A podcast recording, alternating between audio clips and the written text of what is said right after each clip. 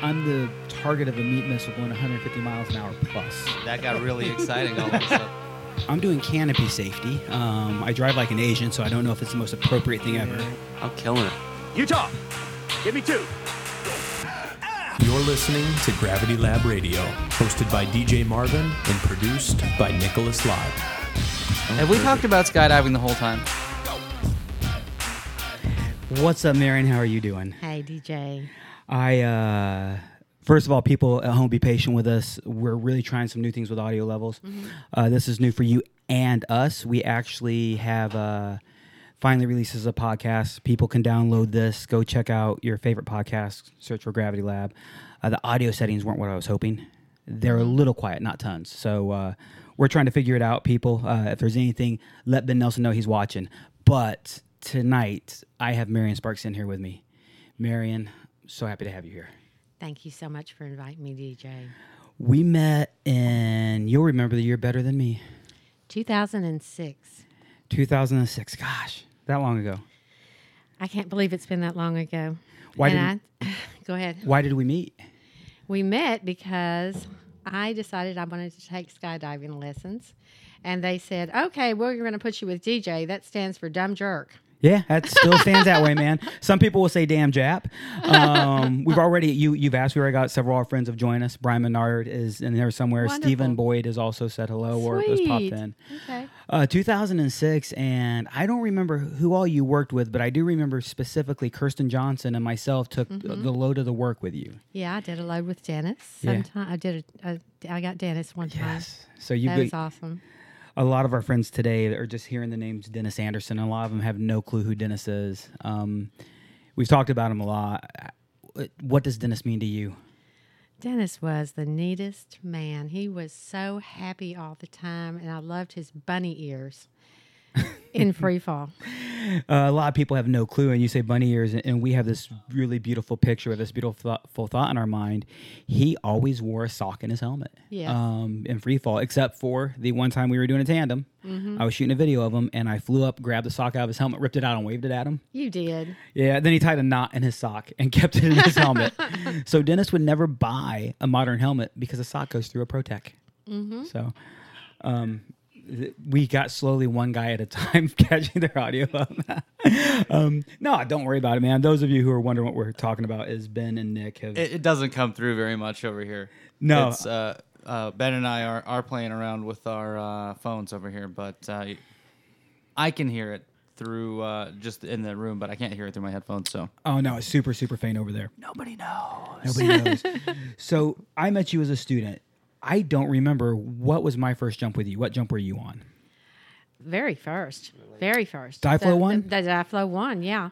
And I remember that we practiced. We went through, oh gosh, we went through school and we went through the all the the you know things that could go wrong. Emergency procedures. Yeah. emergency procedures and and then it got cloudy and we waited and we waited and we waited and it got to be about 5.30 and i was walking out to the parking lot and stephen boyd rode out there on his four-wheeler and he said all right we're gonna you can come jump now.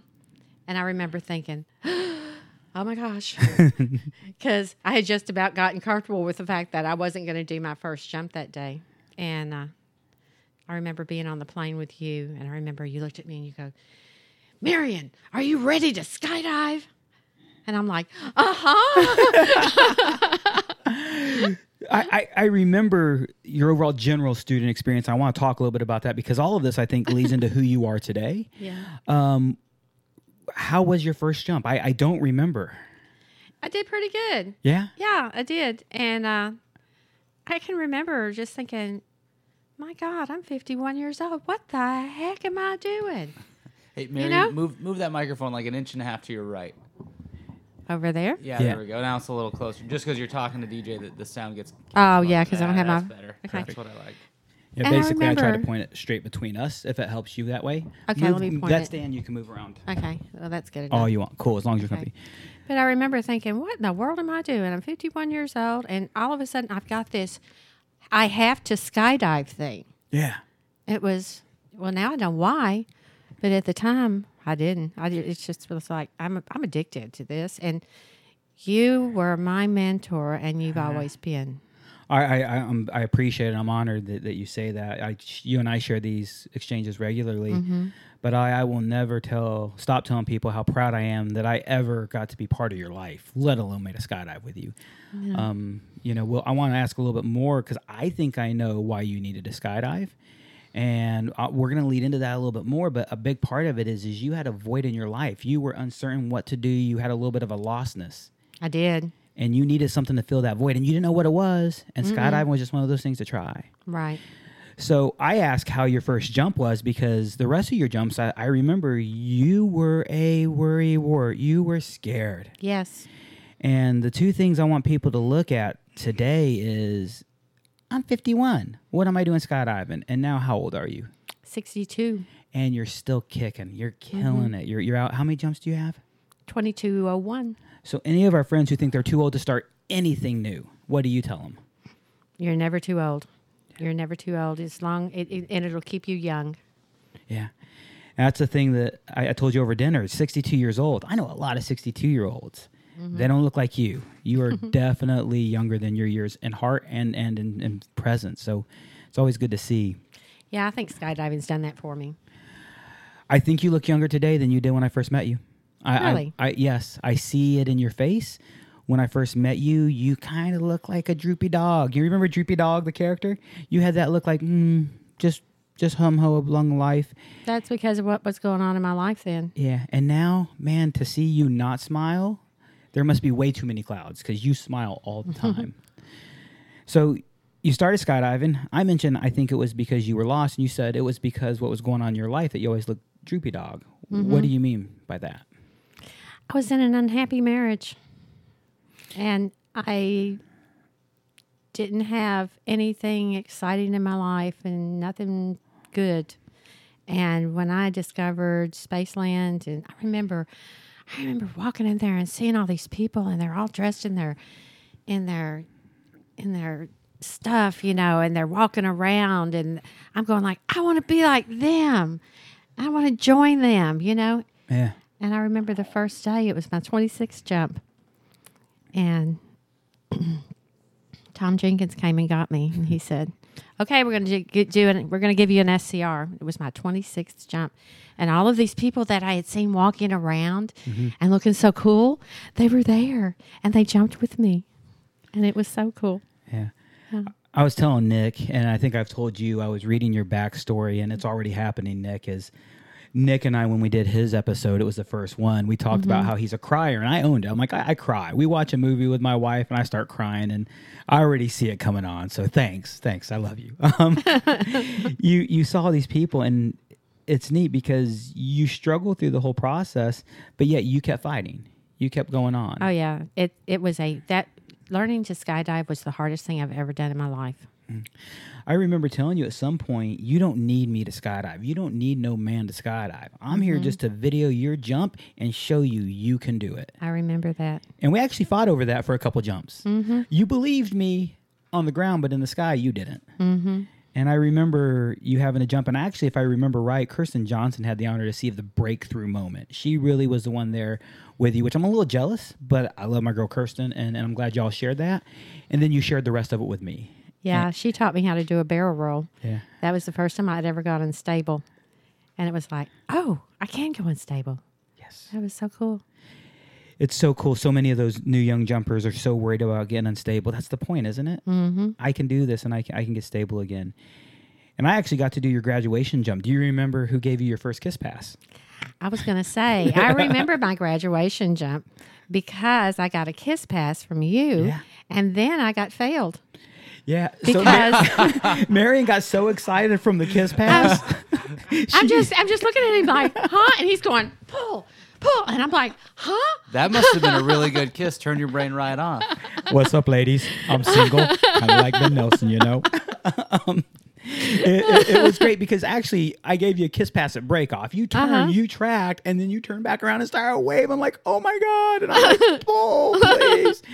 and then the next jump went flawless. It was Mm-hmm. it was just that moment of excitement. And I didn't know you could do that in free fall. yeah, Yeah, that was cool. Yeah. Now we can't. We have those full face visors. It makes it a lot harder. Yeah, it does. I've actually opened my full face visor and given a piss cat piss cast. Wow. Oh, I hope I don't get one of those. Uh, that Balvenie's going pretty good today. I just want to say already that uh, I was worried. Did have you seen any of our of our podcasts so far, Mary? Yeah.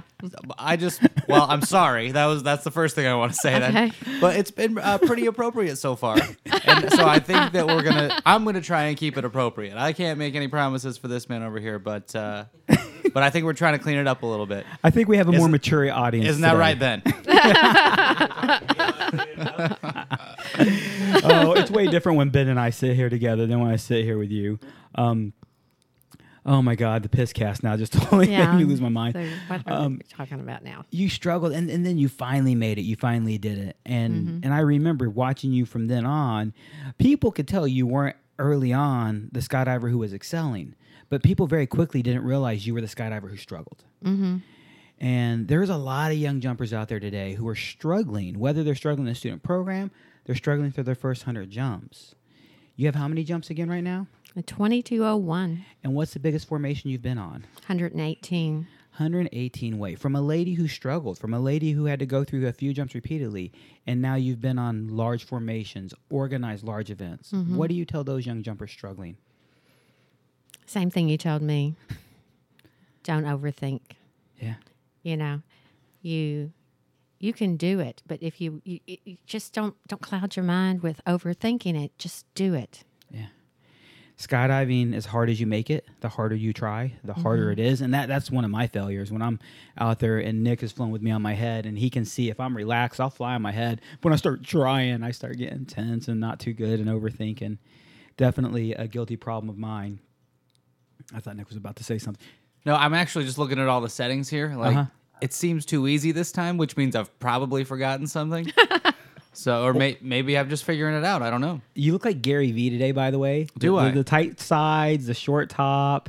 I mean, I, I'm keeping it pretty high and tight these days. Yeah, yeah, yeah. So watched a little V this morning, and uh, you you are reminding me of him right now. I know he's your hero. I, I'm not a huge Gary Vee fan, but uh, I understand. I like a lot of his messages. I don't always like what he's got. Yeah, I don't even know how I would describe. I mean, I like a lot of what he has to say. I just don't like his overall attitude about himself. No, It's just a little. Yeah, he's. I mean, and not that he's. He, he does have the success to back up everything that he's saying. Yeah. But uh, that's just. It's just very different from my own personality. I just don't resonate with it. That's probably the easiest way to put it. Gary Vaynerchuk is this guy. He's all about social media. He's done a lot with social media, including making an enterprise for himself. His goal is like by 2000 and bazillion or something like that to own the New York Jets. Uh, very open statement. He's very, very brash. I like a lot of his messages, but man, he believes in himself wholeheartedly, which I think is important. And that kind of brings us back to you. You had to believe in yourself. Yeah. So I told you, you don't need a man to skydive. You don't need me. I'm just here to video you. Mm-hmm. And I videoed you, and all of a sudden you got it. Mm-hmm. And now you go through and you start making your jumps, and I'm going to need help filling the points in the story, but it comes down to where you suddenly, and I met your ex husband, very nice guy. Yeah, I enjoyed he's my a great guy. And it sounds like it wasn't necessarily a bad marriage. It just was no longer a healthy marriage. It was no longer Right. moving anywhere. Mm-hmm. And you decided, I don't need a man. Skydiving taught you who you really are. Yeah. Yeah. Yeah, it did. And it taught me that if I can skydive, I can do anything. It really gave me a lot of power. So it's sharing skydiving with somebody, with the average student means something to me. I enjoy that. Sharing the life, the community, the, the what it means to me is one of the reasons you're one of my favorite students. Is you got that side of it, not the thrill rush side of it. You got that too, but you got the personal fulfillment. You got the personal awareness to do things. It uh, becomes an odd question to people, but I think they'll see where this goes, and you know where we're leading. How long after you started skydiving until you decided you didn't need anybody else in your life to survive? Probably about three, four years. Yeah, good while. Yeah, and so yeah, and and it's really hard to have somebody in your life if you're a skydiver too if they don't understand. And I I find myself a lot more comfortable with my friends who understand me and what I'm doing. Yeah. It's uh A, they don't want to share the sport with you. And B, they don't understand why you do it. So you spend so much time apart. Mm-hmm. So three or four years go down the road and, and how long were you married? 23 years. So now you're established. Marion. Marion and Sparks is your maiden name or your married name? Married name. Marion. So you were Marion Sparks for 23 years. Your identity has become so established that even in your divorce, you've carried part of the identity. You're still Marion Sparks. Mhm. I didn't want to do all that name Paperwork. change stuff. No. I saw what Val went through when we got married, and I don't know what the bigger hassle was: her changing her name legally, or just marrying me in general. Um, There's a lot of paperwork. that could it. be debated, I imagine. Marrying me in general, says Ben Nelson. Um, it's w- going through all that. You've now said, "Wait a minute, I'm lost. I don't know who I am. I've become somebody different." And now you get a divorce. And I believe in 08. Yeah, it was 08. Okay, so a couple years, two years into the sport. Yeah. Um, please don't think I have a good memory. I.e., stalked you today. Yeah. So it's it's your story. Yeah, it was it was I got started skydiving in 06. He left in 07 okay. and we divorced in 08. Okay, that fills in some gaps for me because I remember early on he was out a few times. Mm-hmm. And what's your ex husband's name? Harry. Harry. I, I don't want to. He Harry Harry was out a few times. I got a few good interactions with him, and mm-hmm. again a nice guy. And then he he stopped coming out, which is usually the sign of I see what my wife's doing, I'm and and she's good, or AIDS. Have you ever heard of AIDS when it comes to skydiving? That's what I told everybody I had. Aviation induced divorce syndrome for, for those who don't know it. Right. Um, or afternoon Indian death squad to my full time skydiving instructor Yeah, ho- hopefully there are no Indian folks uh, watching. Thanks, DJ. I well, there we go with appropriate. Um, I do want to take one quick time out. Uh, we are talking here a little bit about jump for the rose over time, and your treasurer has joined us, and she said to say hello. So, Oh, hi, hey, Gwen. Lynn. Hi. Uh, Lynn Gwen Murillo runs the deli at Skydive Spaceland. Uh, makes some really good lunches. A really good quick stop for me sometimes, um, but also the treasure for you ladies. yes, Lynn, Lynn and I just got back from Perris, California. Perris, Skydive Perris. Yeah. Yeah, and we had a little fundraiser out there. Lynn worked really hard. Thank you so much, Lynn, for being there for me. And actually, her words right right before you said that is, "I'm here for you." Yes, she is. Um, definitely a giver. Um, I think she fits the organization Jump for the Rose really well because I've seen ladies come and go, and I think they've all fit. But I think the m- m- further you go, the bigger the heart you get. yeah. And I think Gwen does have a very big heart. So Gwen has a wonderful, wonderful, loving heart. I hope I made you cry, cry Gwen. if I get to the drop zone, she spits on my food. I know I screwed up. um, so you you get a divorce, and now in 2008, before this, I, I'm going to go backtrack to your life for a second. Your- Okay. Your, mother, your mother. Tell me a little bit about your mother's background. My mother got breast cancer when she was in her 50s and had a total mastectomy. So I knew that I was at risk. So at 35, they, I started getting a mammogram every year. Now, your mother, just so everybody is clear, is a survivor. Mm-hmm. And She survived cancer, but she she died later on. she survived cancer, but then future and, and you at 35 starting a mastectomy and Uh, I'm not sorry, Mammogram. Mammograms. I, I'm a dude. We're horrible at these things. just saying. My wife is still trying to convince me to go to a doctor regularly. There's a piece of paper right behind Ben's head that says primary care physician list, and it's a list of doctors to go Mm-hmm. to, and they're all ladies. So I, well, I don't know what my wife's trying to do here, but um, I looked them all up, and they're all old and ugly. It's just a general physician is what she's trying to get you. Yeah, to? primary care physician. I go to the doctor if I have to go to the ER. yeah, I'm the same way. Yeah. I was just wondering if she was trying to like set you up with a sexy proctologist lady or something. I don't know. I thought there was another angle to it. Oh, wait a minute. Maybe there, I think she's trying to get me to see my PCP so I can go see my oncologist or my urologist she, so I can go get fixed. She wants me to go get snip snip. There you go. Yeah. It's a smart move. Dude, I'm a non breeder. I'm okay with that. Yeah, okay. Yeah. Marion, your your mom really and part of your story and, and guys, gals, go check out uh jumpfortherose.org and under about us there's a tab called Marion's story. So jumpfortherose.org about us Marion's story and everything we're talking about here has got a brief synopsis of it. Right. And you're inspired that I want to be like my mom. If anything happens, I want to survive. Right. So at 35, you got your first mammogram um, every year. every year. I made sure I got it every year because I just wanted to be very careful. Yeah. And and you were you were diligent through 2008 if I re- understand. Yes, I was. I had great insurance. Went and got my mammogram every year, and then in 2008, when I was divorced, I lost my insurance, Mhm. and I wanted, you know, I I had asked, you know, please let's delay this divorce until July so I can get my mammogram this year, but they wouldn't do it, so I skipped 2008's mammogram. Okay. And what happens next in this this part? my one of my clients called me Uh-huh. wanting to change her appointment because she'd gotten a free mammogram and she didn't want to try to change it because she didn't want to lose the free mammogram and i said what free mammogram and she said it was uh, at our hospital in baytown i said give me the phone number and i called and i i was over 50 and no insurance and I qualified for a free mammogram, and I thought, okay, good. Well, I'll get this out of the way, and I'll feel better about it. But then they called me and told me that they found something, and they wanted to take a closer look. Now that had happened before, so I wasn't too concerned about it. So I went back in and I said, "Well, how much is this going to cost?" And they said, "It's free." I'm like, "Really?" Okay. So uh, they took another look and then they sent me a registered letter and said, You need to come see us.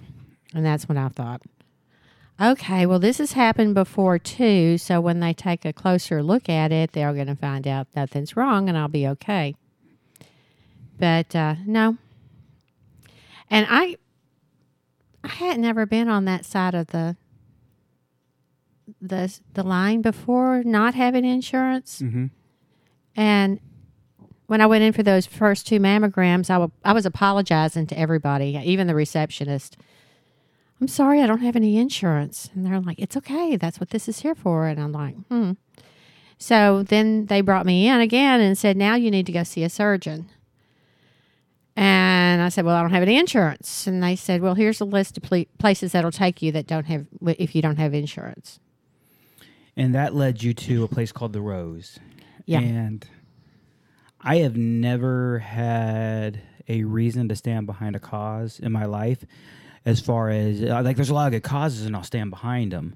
Um, I love animals; I'll stand behind those causes. But the rose is the first place, the first cause that I've really come to stand behind, and it's because it's kept you around with us. Um, And I feel the same way. That's the first cause I'd ever really stood behind, too. so, what did the rose do for you? Who who is the rose? The Rose is Houston's largest nonprofit breast cancer facility, and it was the first nonprofit breast cancer facility. It's it's interesting because something I learned because through you, I, I've learned so much more about breast cancer and breast cancer awareness because of you. Um, most breast cancer uh, nonprofits are about research, and we need that. I think that's Oh, super yeah. important. But and in our future is super important. But our here and now is where it's at, and not very many people are taking care of ladies, Mm-hmm. and so they provided another free mammogram. Is that correct? Yeah. And then they then they decided I needed a biopsy. What's a, so I'm I'm horrible with medical terms. Back to I only go to a doctor when it's the ER or my FA medical for tandem ratings. Um, what's a biopsy? I've, I've seen it on the show ER and Scrubs. Oh, okay. Yeah. A biopsy is where they stick a needle into your breast and they go to the spot that they where they found something, a shadow or whatever it is on the mammogram. And they draw some tissue out and then they and oh and by the way, before they draw the tissue out, they leave a marker. They shoot a little marker in through the needle Uh huh. and that show because when they come back later on there's a tiny little marker in there that shows where they drew the tissue out Okay. so they draw the tissue out then they do a culture on it to see if it's cancerous and so that's what they did to me and the lady that was doing it was a beautiful blue-eyed gray-haired lady and i was crying so hard i wasn't really paying too much attention to her Now, you've had a lot more interaction from the Rose. Do you know who that is today? That is Dr. Dixie Melillo. I was wondering because I've met Dr. Dixie, Mm-hmm. and uh, just knowing somebody in her position, I bet you she's a joyous person because she shares a lot of giving, and she is a sweetheart. I, I've met She her, is. and she's the co-founder, the doctor and co-founder, yeah. Yeah, she's the co-founder. And Dorothy Gibbons, I believe, is her partner, the Mm-hmm. Yes. other co-founder who works with a lot of nonprofits. Yes. So that's your first experience with Dr. Dixie. Mm-hmm. And what does do do you find out right away you have cancer? Do they get back to you like in a week from now? They call you and say, Dr. Melillo wants to see you in her office. When Okay. can you come? Now, I had a shoulder surgery, and unfortunately, they say things the same way. Mm-hmm. So, you know, obviously, a lot more serious with what you had than me just having, you know, a broken chicken wing. Mm-hmm. Um, what do you think when you get this call? I hope she tells me it's benign. Yeah. That's what I thought. But I took a friend with me anyway. Did you believe it was benign, or did you just hope? I hoped. You hope, did you believe? So you believed at that point you had a malignant cancer? I knew that there was a chance that I had cancer because, you know, my mother had it and I couldn't feel anything in my breast. So I knew that it couldn't because I felt a lot trying to go, where is it? Where is it? And there was nothing. So I thought maybe it's so small, you know, maybe it won't be too bad. And sure enough, she, that's what she told me. It wasn't too bad. Yeah, I believe your story goes. It was very early stages. You were very lucky, um, and, and ladies, you know, I'm, I'm very blessed. You're actually the one of the few ladies in my life, but you're the closest lady. None of my family members that I know of have dealt with breast cancer. Um, one in eight ladies Yeah, will be diagnosed with breast cancer. Is that an accurate statement? that is accurate. ladies, get them checked out. I mean, you know, we joke around as dudes, it's for the boobies, man. I want to motorboat those things, but it's my loved ones. Did you just really use the word motorboat with the lovely, sweet Marion? yes, I do. If you would have saw our student program interactions and some of the words we said back and forth, you would. She she's more dirty than any of us. I mean. I, I remember that you're a skydiver. You're used to it. Right. I'm a skydiver. You're just such Yeah. a sweet lady. Oh, she is. I got everybody fooled. Dude, go through her student program when she's sitting there pooping her drawers, and you know the real person when they're a student. You find out a little bit more about them, the things they think, and the things they say. Mm-hmm. Yeah. And uh, I got to know the real Marion. I, I definitely You sure believe did. that. Mm, I got to know that real Marion. Today's Marion is just the same lady, but cooler, better, sweeter, more giving, more loving. You've just continued to grow, and and that is why you're one of my favorite people. And one of my favorite skydivers, one of my favorite students, but people. Um, so Dr. Melillo, is I am I saying her? Dr. Dixie Melillo. Melillo, sweet. Melillo. Melillo. Um, she she lets you know you have cancer. How soon between you finding this out and you having surgery? Hmm. It was several months. Okay. Yeah, because uh, I was uh, doing something, a P3 camp in Perris. Yeah. I remember now. And I asked her, I said, Well, I'm supposed to do something in Perris. Can I go do that first? And she's like, Yes, you can. It's okay. So I went out there and I didn't tell anybody. And this camp was actually a super huge deal to you because what were you doing at this camp? I think it was a hundred way. Yeah. Yeah, it was a hundred way camp. It was my first hundred way camp. Yeah. I had to go do a hundred way first before I had breast surgery. Yeah. Exactly. And that's and back to go go check out her story on jumpfortherose.org. It's that's part of the story you've written there, and I'm, I'm guessing you you wrote that. And if you're like me, you need help editing with commas and grammar, but um, uh, that part I'm not great at. Uh, it says you wanted you accomplished this goal, and this goal skydiving once again. Now you were ready. To go toe to toe in a battle with cancer. I, I think I'm almost quoting that verbatim from Yeah. your website. And once again, skydiving has given you a strength Yes. um, people, I don't care what it is. I, I really don't. Skydiving happens to be our common love and our common passion.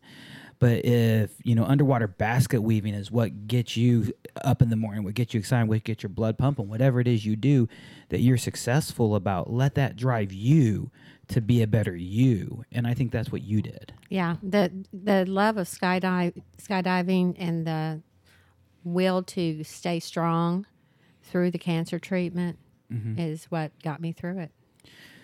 So there's a surgery, invasive because they poke into you. But like, so my shoulder surgery, they don't cut you open; they just put little holes and they poke instruments in. Is it the same way for your surgery? No, it was a scar. I mean, Okay. yeah, about an inch inch long scar, and they went in and took out a lump of tissue. Okay, And then after that, they wanted to do radiation. That was my next question. And you say they wanted to. You followed through. Yes, I followed through and had all the radiation treatments done. And at the time, I was uh, jumping with some girls uh, as a team. Which which group, if you don't? Uh, it was uh, Hot Flash. oh yeah, Remember Hot that girl, Flash? yeah, Hot Flash four way. Kara, Kara, Kara Kara and um, was MJ on that Lori. Lori? Lori Long. No? No, Lori. Man, it's been a while. These names are starting to, to fade in my memory. Yeah. But I remember because that's where I first met, and I, I always want to call her Redneck Kara because that's her name on Yeah. Facebook. Kara, I forget her name. Uh, super nice. What's that? No, no, different, different Kara. Jumps to San Marcos. Su- Latimer. Latimer. yeah, Latimer. Yes, married to RD. Super, super nice couple. Um, and you jump with these gals. You're going through chemo. What? I didn't go through chemo. No chemo, radiation. Thank treatment. God. I would. I'm going through radiation. I told them what was going on with me, but Yeah. I was, you know, chemo's, I mean, radiation is like getting a little bit of a sunburn every day, Okay. you know, but you get it every day. So it's like you have a sunburn, you go out in the sun the next day, you get a little more burned. And then uh, gradually it gets to the point where it's bothersome. You have to wear, um, you have to put aloe vera lotion on it Okay. and then it gets to the point towards the end to where it's like a second degree burn and you peel you know Okay. your skin peels but towards the end of we were going to go to florida to the nsl nationals but then kara ended up having a, an automobile accident rolling the car and then i was so sunburned i just really was to the point where i didn't want to do anything until it healed up Sure. so So what's uh, again? Forgive my ignorance. There, I, I know people go through chemo, and I know there's different treatments for cancer. But radiation, how do they treat you with radiation? They put you in a microwave and hit like popcorn? Uh, not so much. No. No, you um they when you first do your first radiation treatment, they put you in a mold, and the mold goes around your back and your head, and it's soft, and they want you to lie in it. It kind of that stuff that blows up Okay. like a pillow that blows up, and then you lay in the pillow, and they put your head and your arm exactly where they want it to be, and then the oncologist comes in and takes and moves the machine around to where the the radiation part is going directly to the part of your body where they want to send the, the radiation. And they put they made marks on my chest and under my on my side so that red markers or lights from the machine would line up exactly perfectly every time I laid down on that pillow. And after a weekend of skydiving with all these marks in the heat, I went back and I, they had given me the, they had told me, well, we can either keep marks on you or we can tattoo you. And I remember being up at Waller. That's when we were jumping at Waller, and I came in from a skydive and it was hot. And I looked down and I had all this black stuff between my breasts. when I got back to radiation the next day, I said, Y'all just go ahead and tattoo me. I, that's it. So I've got tattoos. Really? Yeah, I've got little tiny pinpoint tattoos on my body. Are they your only tattoos? No. Do I want to know? I got I got this. You got a closing pin tattoo. Yeah. Where I at? it's right there. Right on the side of your pelvis. Uh huh. Right nice. there. Nice. Yeah. Um, Waller. I, just a quick side note. I don't know if you saw, but another company's reopened Skydive Houston. I heard that. Yeah, and it's Yeah. not in the same building, and they've got a Cessna or something. Yeah, but uh, actually, the gentleman who owns Dallas Skydiving Center is one of the owners. Uh, I actually think the guys who run Dallas Skydiving Center are trying to reopen, and I, I'm guessing they bought the brand because it's the same logo and everything. And Houston is way big, so you know the, the ability to support two drop zones is great. I think it'll be a while before they can do too much. Hey Ben, by the way, we recycle here.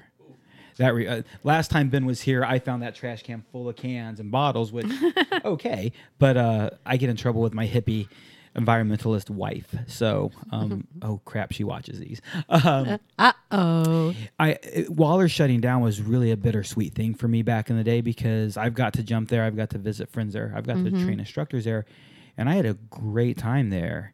Um, the bitter part for me about it is, is I didn't get to see all my friends all the time because they jumped there, and I, I get it, different strokes, different folks, everybody's got their own place. And at that time, you would become a regular jumper there with your team. And so when they shut down, then suddenly we got this influx of friends. And you were one of those people who we got to see come back and come back regularly. And so it was really a kind of a bright side. So now you've got these tattoos. You're getting radiation treatment. And during this whole process, you tell Dr. Dixie M- Melillo, you tell Dr. Dixie, what? I will. Well, all this happened when she told me I had cancer. Uh huh. And I remember being overwhelmed and thinking, oh no, I do have cancer. What am I going to do? And I asked her, I said, what am I going to do? I don't have any insurance. And she says, well, do you have a surgeon? I said, no. She said, well, I'll be your surgeon. She said, I think we can handle this with just a lumpectomy. You, your cancer's really small. It's a stage zero. It's, you know, she described it, it's smaller than the head of a pin.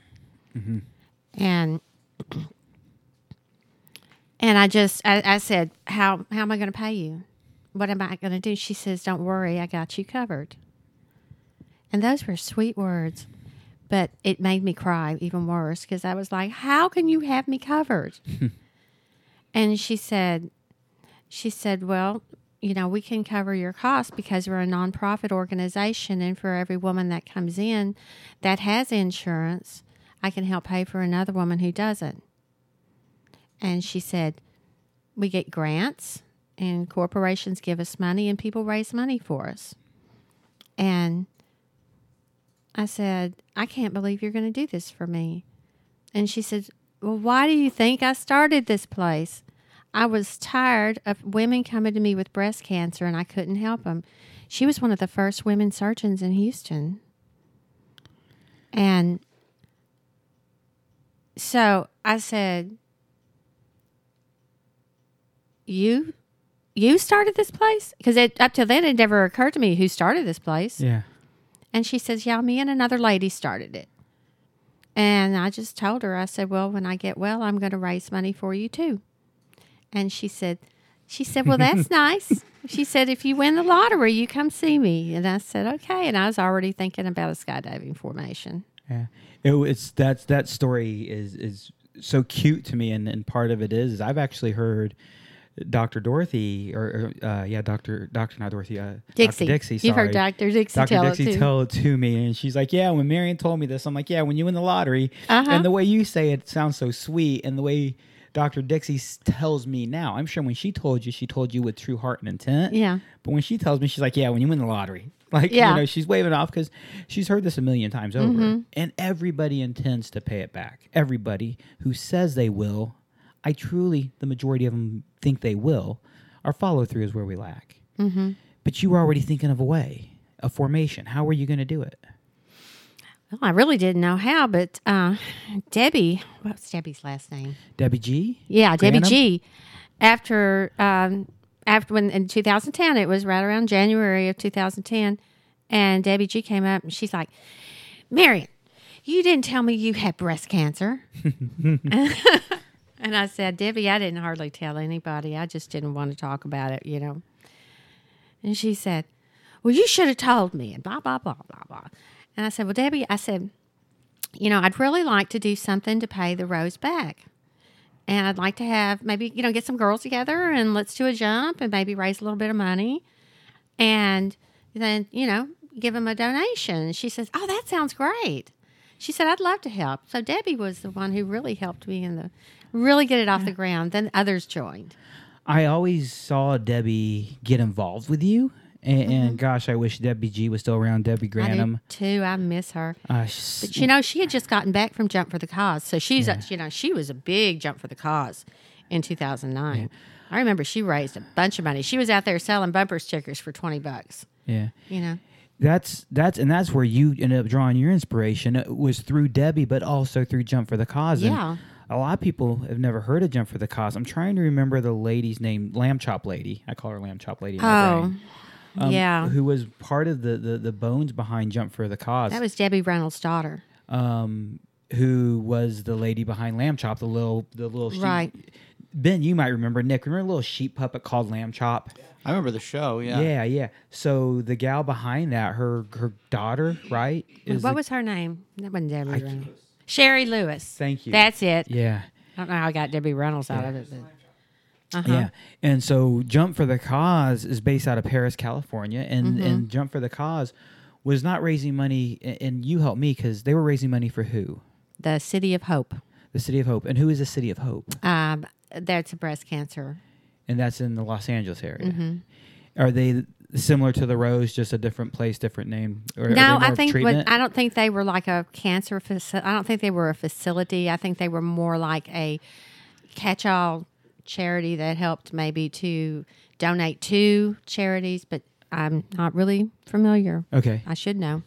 it sounds like they're they're kind of an organizer, so to speak. They're that go between. Mm-hmm. Hey, look, we got a special guest, Miss Valerie Marvin. Hey, how are you doing, Miss Valerie? I think uh, Valerie's brought you a beer. Marion, that's for you if you like it. If you don't want it, we're good. It's up to you. love it. Thank you. Anybody else need anything to My drink while favorite. Valerie's popping in? Cool. Um, thank you, sweetheart. You you. got a good wife. You know that? Dude, she's the good looks. She's the brains. I'm the comic relief. That's all there is to it. You got a good paying job for being comic relief. She's Val paying the bills. She made us dinner. Come on. Yeah. on. No, I did make some of the dinner. Give me a break, Uh, you killed it with that tri-tip. dude. That, that there's two things I know how to do well: skydive poorly and cook tri-tip. Those are two things I do good. You can skydive poorly. Yo, man, you should go do an AFF eval jump with me. I can Oh. tumble and spin out of control with Oh. the best of them. I remember that jump we did on the coach, coach course. You were acting like a fool. It's natural. Yeah. I, I'm an examiner because I don't know how to skydive. The job is to skydive bad, and it comes very, very natural for me. So, um, so skydive jump for the cause. They raise money, and and they raised nearly a million dollars in their lifespan. They did. Yes. and this gave you a dream. This gave you a vision. It gave you a goal, and you Mm-hmm. created Jump for the Rose. Right. And we we we started Jump for the Rose the same way, trying to do the same thing that Jump for the Cause did was by uh-huh. getting an organizer in and get a bunch of ladies who were really really good and getting them into and we we did that. We and we got a national record that first year. But as things evolved, the guys every year the guys were saying, "Well, I want to be involved too." And so we kind of went from being an all women's formation mm-hmm. to being a a jump for everybody. There's something no one left behind. Is that am I saying that right? Yeah, no, jumper left behind. no jumper left behind, and that's a that's part of the mission statement mm-hmm. of Jump for the Rose. It's it's not, and, and it's part of the mission statement. It's no jumper left behind, but I think it's no woman left behind either because of the cause. Right. In the first year, my my wife Valerie, y'all just saw her. If if you're watching the video part of it, she was actually on those jumps that year, mm-hmm. and. uh We've redecorated the office very recently to, to make this little semi studio thing going on. But one of her pictures uh, we have laying around is from that. It's a picture of the group afterwards. Yeah. And uh, Kirsten Johnson loves saying, What's cooler than being a skydiver? Being a girl skydiver. And anybody who disagrees, I'll kick you in the nuts. Because no woman disagrees. And any dude, I'll kick you in the nuts, man. Uh, we need more lady skydivers. I I think we can all agree that uh, this work could do with more ladies. Yeah. He- Yeah. Ben is over there shaking his head. And remember, ladies, he is single. Single and beautiful. He's a sexy man. We can't hear you, Ben. He's a sexy man. Oh, man. Um, Uh oh, I think he's smiling. did he give the camera a little bit of love? Oh, he was saying hello in his Ben Nelson way. Yeah. so the primary vehicle here, most of the people who will hear this is actually through the podcast. Of you people will watch it live, and actually we've seen twenty some odd people watching it live. Um, a lot of people will download this as a podcast, and then that's where we're growing. So, guys, you you did not get to see Ben's ugly face and his middle finger. um, he's he's giving me. Oh no, no, the ones who are listening.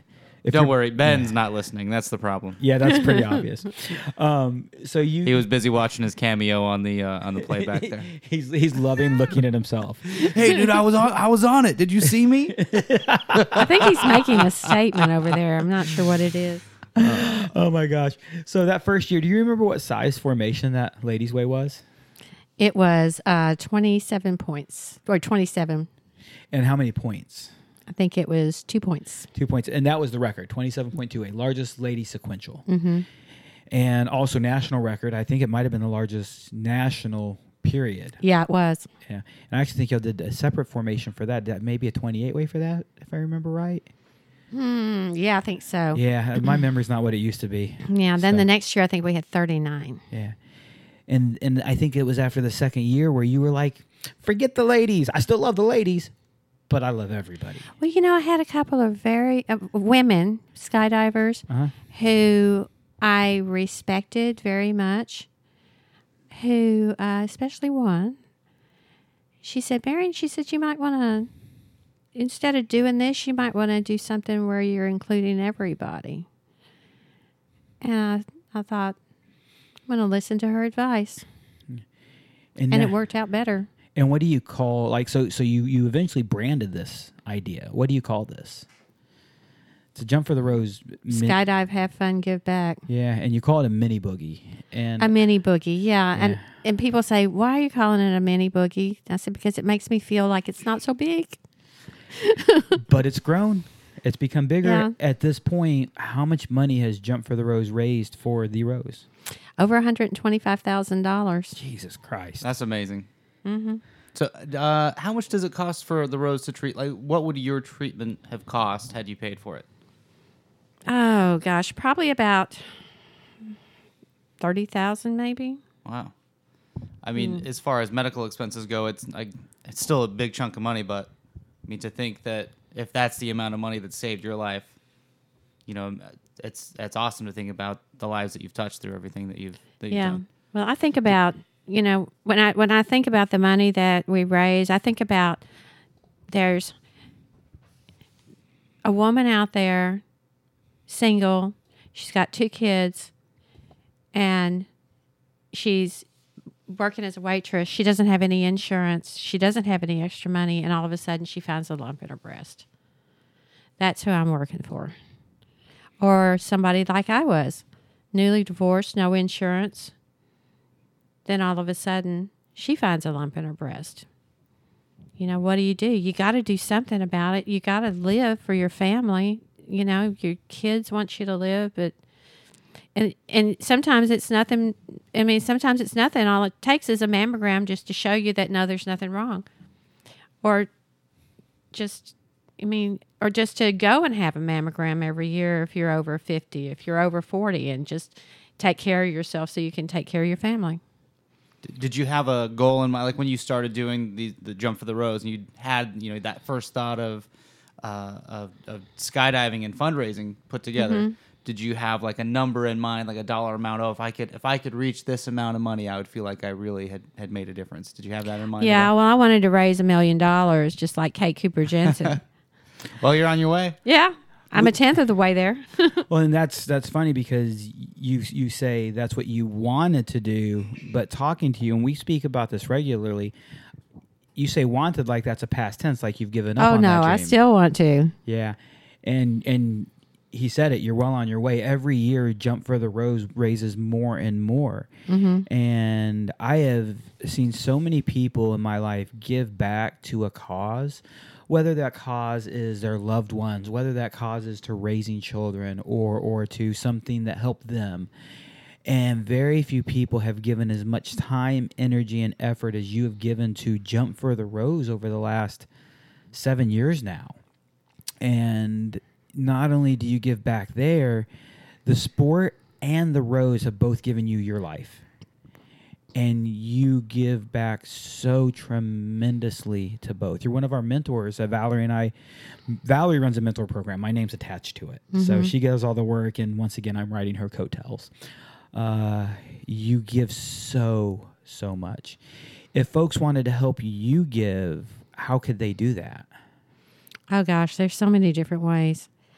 One of the best ways is if you work for a company that is willing to give a donation or give a matching donation. I've had several people, several of the students, they found out about Jump for the Rose and uh, some pretty big companies in Houston have given us some nice corporate donations.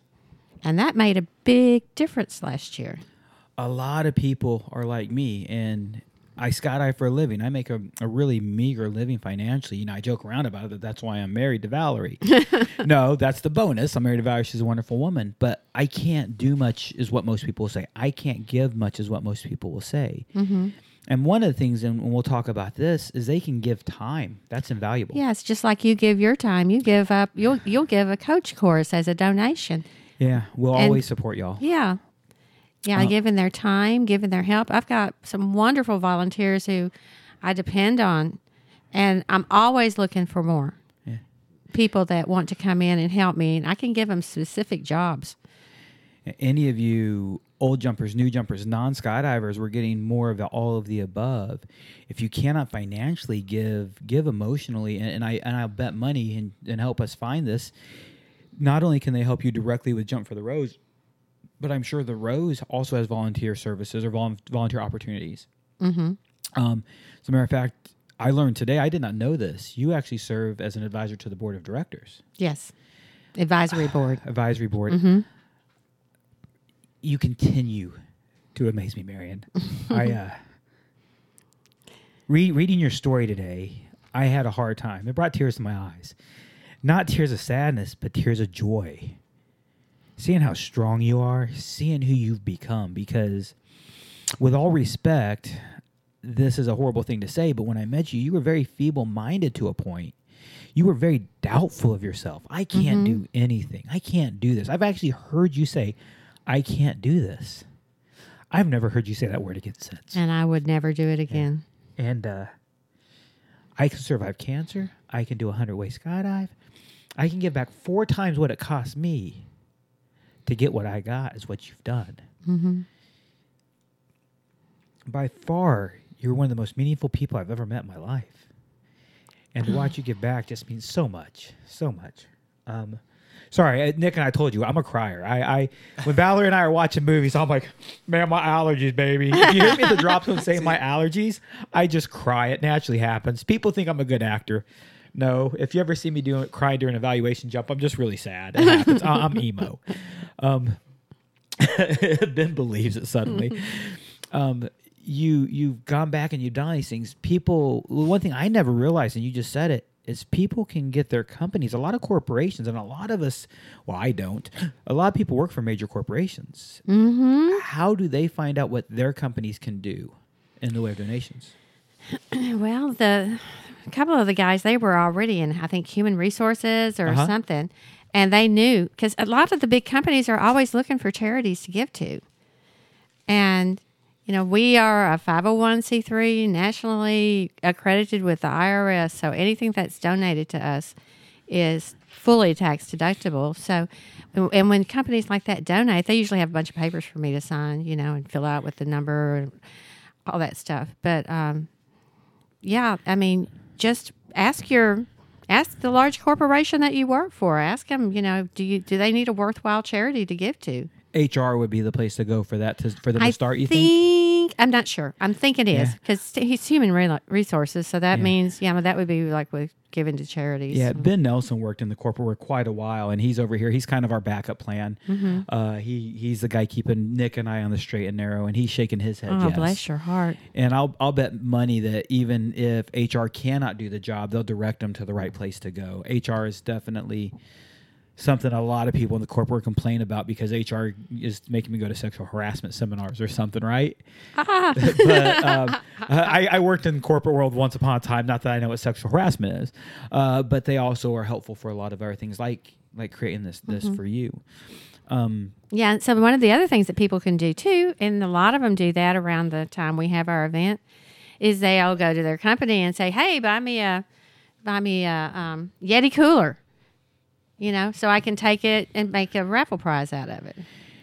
and back to you guys you're a nonprofit legally on the national level. Um, not only if you can donate anything whether it's a yeti cooler or whether it's your time or services the rating center we're always trying to give you something a certificate for a canopy course or canopy coaching is usually what we give because most people will do one of those for sure. And I actually never have sent you a request for a donation because I just give it to you because it's for me the right thing to do. But the rose always sends me a a thank you um, that is blessed. Like I, you thank me in person. I never need that letter, but I without fail will get two or three a year. And I always get my tax deduction note from you guys um, every year, and and Yes, I'm. I, I am determined that everybody that gives is going to get a thank you from Jump for the Rose, and giving them something that they can use for their tax write off. Yeah, you girls are so organized. So you continue to grow, you continue to make more money. Jump for the Rose Boogie. I'm gonna just say Boogie from now on, uh, because it's turned it's turned bigger and bigger, and it's actually become an attraction that people from all over our region and we have people from around the nation are starting to come visit. Yes, Yeah. yes, I'm excited about it. And you're the whole reason why this is happening. Mm-hmm. Dr. Dixie is actually the reason why all this is happening. And you're the person who gets to bring together. Uh, a buddy of mine, Tom Noonan, likes to say, I'm not awesome because, like, oh, you're so awesome. No, I'm just a conduit of awesome. I just get to direct awesomeness around. and you're that conduit. All these great things are happening because of you. Um, Nick mentioned like what does it cost and what you've raised, but and you've also mentioned for every lady who gets a mammogram with their insurance mm-hmm. s- at the Rose, another mm-hmm. lady can get a mammogram for free.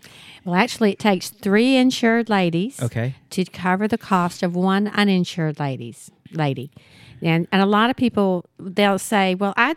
I can't come to the Rose and get my mammogram. I've got insurance. And I'm like, no, no, no, you're misunderstanding. We need insured women to come to the Rose so that we can help other women who don't. It's it's it's it's it's not a charity clinic for people who don't have insurance. It's a very nice clinic for people who do have insurance.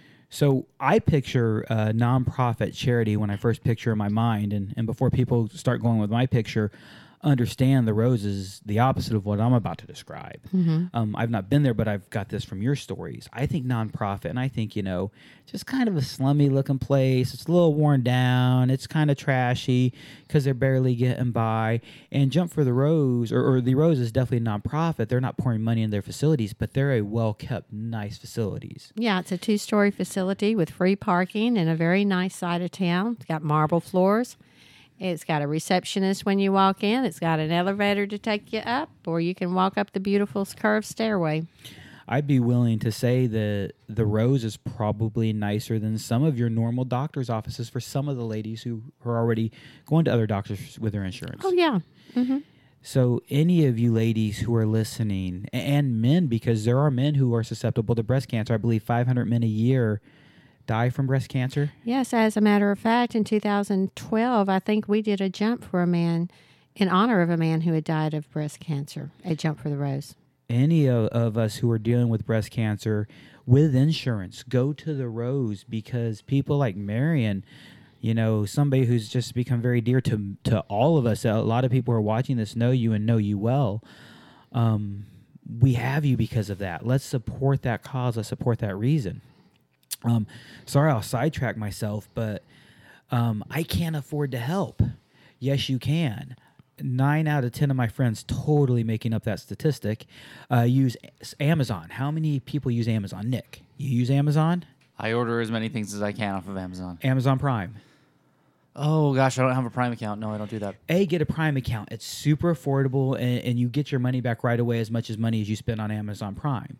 From there go to smile.amazon.com and what's at smile.amazon.com what can i do with that marion If you buy off of Amazon Smile instead of Amazon Prime, it's just like buying off of Amazon, but it's Amazon Smile, and they give 0.05% to your favorite charity. We're listed under Amazon Smile as a charity. You just go in and it tells you, you know, which charity do you want to support, and go in and find Jump for the Rose. And I actually, I've, I've supported it a while back on my Amazon ac- account, but mm-hmm. today I did a little test run to make sure I know what I'm doing.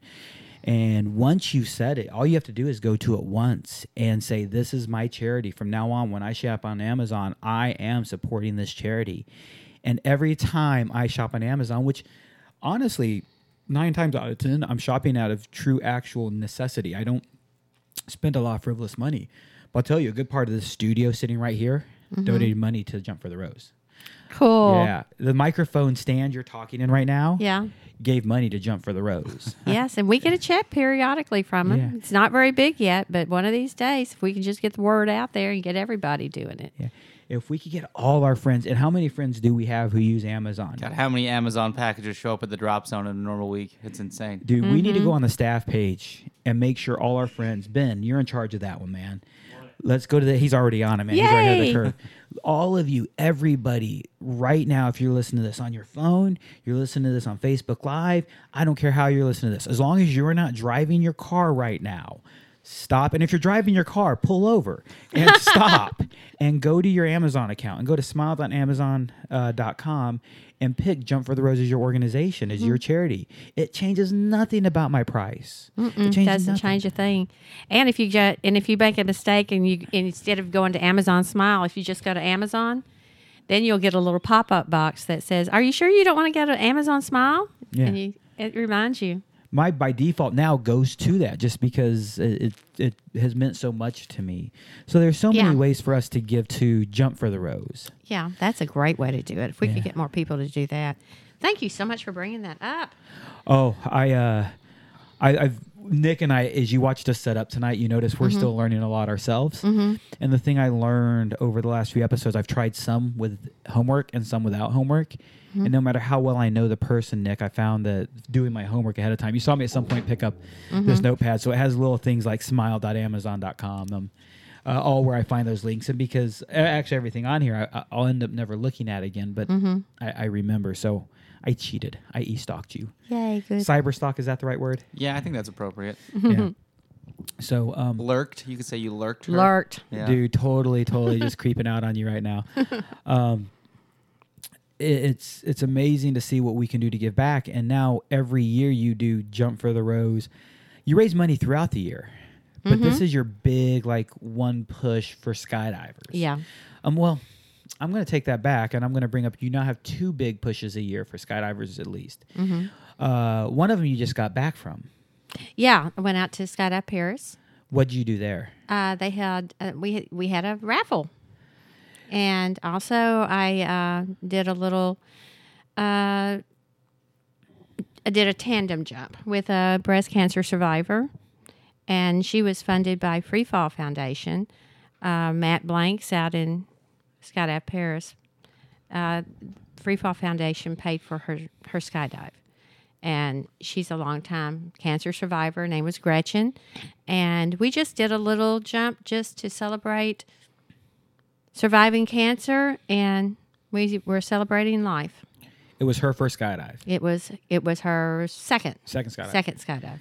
One of my favorite things about being a tandem instructor is we're junkies, and mm-hmm. everything we do is to chase that first fix, and you'll never get that first fix again. Sharing that first fix with that noob, that's that's a huge hit for a tandem instructor, as long as you're smart enough to take that hit away. And, and I hate to say it, but not every TI is smart enough. They focus on the money, focus on the experience, right? Yeah, now you're sharing that hit and you're sharing the love of life because I will bet money. I love life. I cherish life and I have an, a dear value to life. You trump me 10 times over. And so does Gretchen. Mm-hmm. You get to share both of those. What's it like to be in free fall? Because you've jumped with more than one cancer survivor now. Is that Oh yeah, I have. what's it like? And you've jumped with non-cancer survivors. Would you mm-hmm. say it's a different experience? Yes, yeah, it is. Yeah. Yeah, because yeah, because cancer survivors, we've just got a different attitude. It's kind of like once you survive cancer, it's kind of like it's it's game on. Yeah. Just live life, live it to the fullest. And it was a lot of fun flying up to her. They had her in a pink suit too. We've got I've got some great pictures, and uh, I remember I flew up to her and I told her when we were on the ground before. I said, "You be sure and look at me when I when I fly up and take your hand." And I remember her looking at me and thinking, "Oh my gosh, look at her. She's loving life so much." You know what we need to do? Uh, you, you, you and I need to get together after this. We need to work on a project. We need to get uh, one of each size jumpsuit made in pink that has the Jump for the Rose logo, and a couple of your other supporters. I know Skydive Spaceland is a huge supporter of the Rose. A couple other companies, Velocity Sports Equipment and Performance Designs, have done a lot to donate to your cause as Yes. well. Let's get one of each size jumpsuit. Let's find a manufacturer who support us. I, I believe we can find a manufacturer who will help us with this project, so we can always put your breast cancer survivors in a breast cancer survivor Oh jumpsuit. Oh my gosh, what a great idea! Let's do it. And that can be men and women. Yes. If a man is coming to to jump, maybe in in I, I don't know. You, you're just talking about breast cancer survivors, or supporters. or people that want to support Jump for the Yeah. Rose. Wow, that's a great idea. Yeah, no, everybody, anybody, and we see so many guys and gals come to the DZ in support of a loved one. You know, uh, Nick has made a great friend of a guy named Matthew. And if y'all listened to this podcast and heard Nick talk about Matthew, his wife passed away, and I don't think it was breast cancer, was it? But yes, cancer, but not breast cancer. Uh, and Nick, you've made great friends with this guy, and he's now continuing to jump.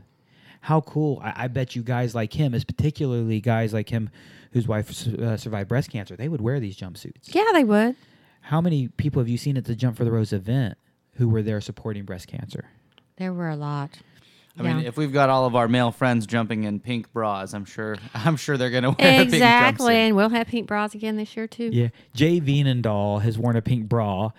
Ironically enough, Jump for the Rose was not the first time he'd worn him. He does that in secret in his real life. Oh, yeah. if Well, you we- actually get, Oh, that's J- what he's doing at Hooters. He's picking up those bras. Yeah, yeah, That's awesome. I, I was watching him put it on, and I was thinking, wow, he seems so familiar with that. yeah. It's it's natural for Jay. Oh man, he, that boy's on the road for a little bit longer. I miss his goofy ass. He's such a good dude. Um, so you, you get to jump, and you're you're they, they do a fundraiser at Perris. So Dan BC has reached out to you Mm-hmm. and said, "Come to Perris and do what?" Yeah, he he wanted me to come to Perris and be a part of the Easter Boogie and raise a little money. And this is the second year. Yeah, second year. And are you guys doing anything special skydiving wise, or just being there at this time? Just being there. Are, are there goals for the future of of this? Yeah, we've got some. We've got a few things in the works. Okay, I'll, I'll take that as a hint of you'll tell me when you can. Yeah. yeah. Um, and I know of some super amazing things that you've worked on. I know of some super amazing goals that you have. Mm-hmm. Um, are we looking at the ability to eclipse what you've already done?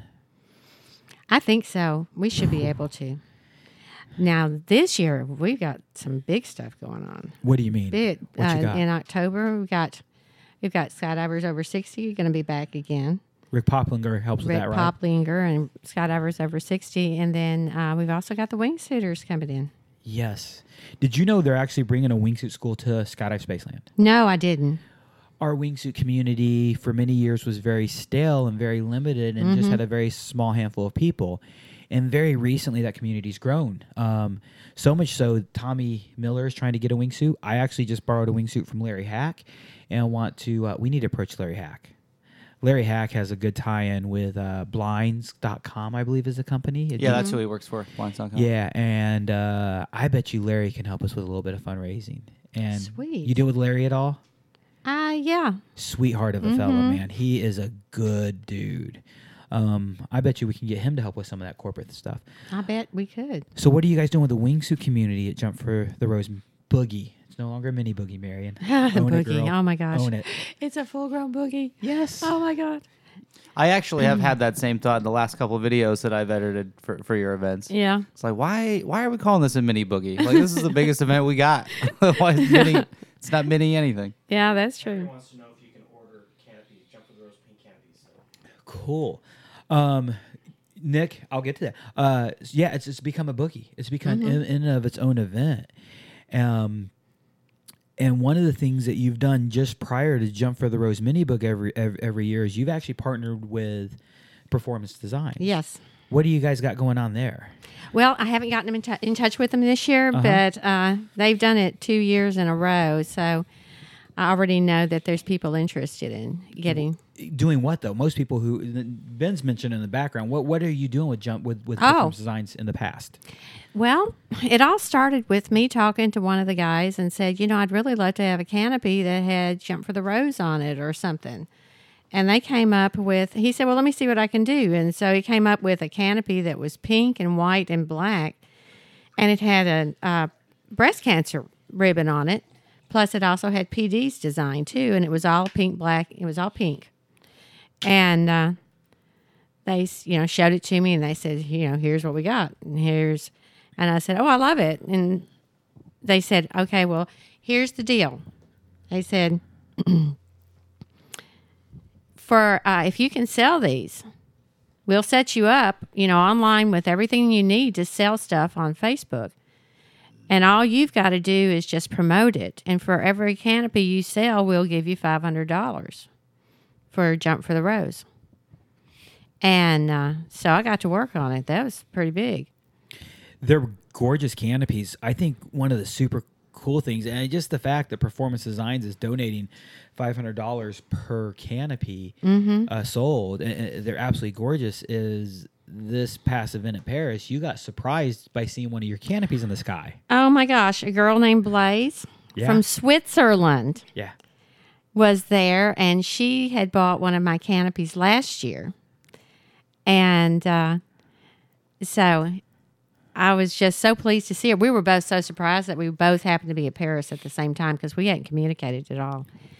And not only does she have, uh, not only did she have the uh, parachute, the the canopy, but I had also brought a pair of pink risers that Velocity yeah. had donated for the raffle. And guess who won them? Blaze. Blaze won them. Blaze's boyfriend was there, and he bought enough raffle tickets to make sure she won those. Those So pink. A, I can get a jump for the rose canopy. Performance Designs on that pass. Who who are you working with at PD with that project? Do you remember? Uh, Kyle. Kyle. So a guy named Carl Meyer. No, is is it Kurt? It'd be Kyle probably. Kyle, Kyle yeah. Mm-hmm. would more very likely be the guy. Um, Kyle has moved on and he's back to to being a whuffo, not a non skydiver. Yeah, but the other guy took Uh, his place. Carl. Carl. Carl's a person I work with, and I need to get in touch with Carl. Have you heard soon. from Carl lately? Not lately. I'll make sure I uh, next time I talk to Carl mention something as well. And Carl's been just great to deal with. He's he's a really nice guy. Um, it's actually not his first run. He's been with PD in the past. This Mm-hmm. is his his return trip. His his return being. Um, so hopefully, once again, and Hank asked, "Can I buy a, a canopy through PD to support Jump for the Rose?" Hopefully, that will happen again this year. Yeah, and as soon as they give me the go ahead, I'll start inundating Facebook with it. So people Got- are going to see. And guys and gals, if you're interested and you're hearing this, hit up Performance Design. Send them an email. Send them a Facebook message. Tell them you want to order this canopy. This is a great way for you, A, to get a canopy to represent the cause, but also B, you're donating $500 while you're buying a parachute. It's just so wonderful and, and help PD stay on board. They, they've been a huge supporter of what you've done. Yes, done. they have. They've been wonderful. Velocity Sports Equipment Infinity Rigs is also been a great supporter. Um, they sell pink rise, pink ribbons, and the Confluence wrap has a new logo. Yes. That's a breast cancer logo, and that logo, if people buy risers, once again donates money to the Rose. Right. I try to remember how much was that one. 50 bucks 50 for every bucks. pair of risers sold. So order yourself a pink risers. TJ Landgren, you know who he is, right? Mm-hmm. He recently got himself a pair of brand new pink Infinity Jump for the Rose logoed risers. Mm-hmm. There are people left and right in our sport supporting it. So dudes who think they're too macho and think pink is not a cool color, my favorite reserve is pink. I have two cutaways as a sport jumper. They were both under pink reserves Sweet. as pink goes other than that i don't care as much i don't care i don't mind but i'll jump pink risers every day of the week to support the rose you folks can go out there and once again you need new risers. Infinity will make swoop risers so if you want longer risers shorter risers uh, competitive risers non-competitive risers they'll donate money to your cause. Yeah. and one of my favorite projects ever for jump for the rose was marion sparks. No but everything you do skydiving everything you do with your life is for other people.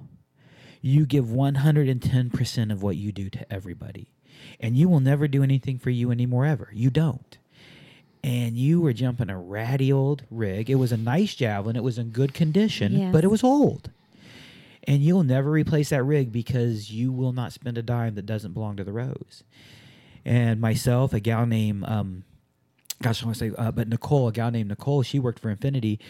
Adam Buckner, we got together and we we created a rig for you. And If you make me cry again, I'm going to be very upset. Dude, if you uh, Oh, man. that, that rig, we worked super hard, and actually Infinity offered to sponsor that rig, and I told Infinity. No, and even the folks at Skydive Spaceland talked about sponsoring that rig, and I told them no, and I, and I thank them. But as much as these sponsors supporting you, I think would have meant something. I told everybody I want all your friends to buy that rig Yeah. because it meant more coming from the people than it did coming from these entities. And we had mm-hmm. designed and built, and the, the the part that blew my mind the most is it took us two months to do this. And did you have any clue we were giving you a rig? Skydivers No. kept a secret. That blows my mind. But you know what? It, it was so weird because they it, it got to where people wouldn't make eye contact with me. Because they couldn't speak to you without telling you. You know, yeah, it's, we have I was these like, secrets. What is wrong with these people? I, I didn't know it went that bad. That's the first I've heard of this. Yeah. But And- I didn't think about that until later on. I was like, you know, because I mean, it wasn't anything that was too weird, but it was just that people just weren't as talkative as, you know, and yeah, I was like, oh, now I know why. They were more Because they came up to me later and said, yeah, I was afraid I'd tell you, and I didn't want to talk. I didn't want to tell you. everybody had the same speech. Hey, I, I need to share something with you, but A, I need to share it in confidence. You can't share this with anybody else. I mm-hmm. started that confidence speech 1st mm-hmm. And I told them, even if you and your best friend both know you're giving to this, you can't talk about it together, even if you're alone. Mm-hmm. And I made everybody promise me they would do that. And then the people who found out after the fact said, Why didn't I get to donate? And I said, I'm so sorry. It happened. Like, I didn't, when I first started, I thought I'd probably pay half of it myself. I thought maybe I'd actually take the sponsorships, but I didn't know I'd be able to raise it all. It took me two full days of two, two Saturdays of sitting around the DZ discreetly asking for money, which is really about a third of the day because it's very sneaky to raise all the money. And then everybody else says, well, I want to give, I want to give. And we said, well, just give your money to the Rose this year or jump for the Rose. That absolutely blows my mind. Yeah, it's everybody wanted to help, and now um, Infinity not only makes those jump for the rose risers, but you've seen the logo on my rig now, and actually that logo's on your jumpsuit as well. Yes.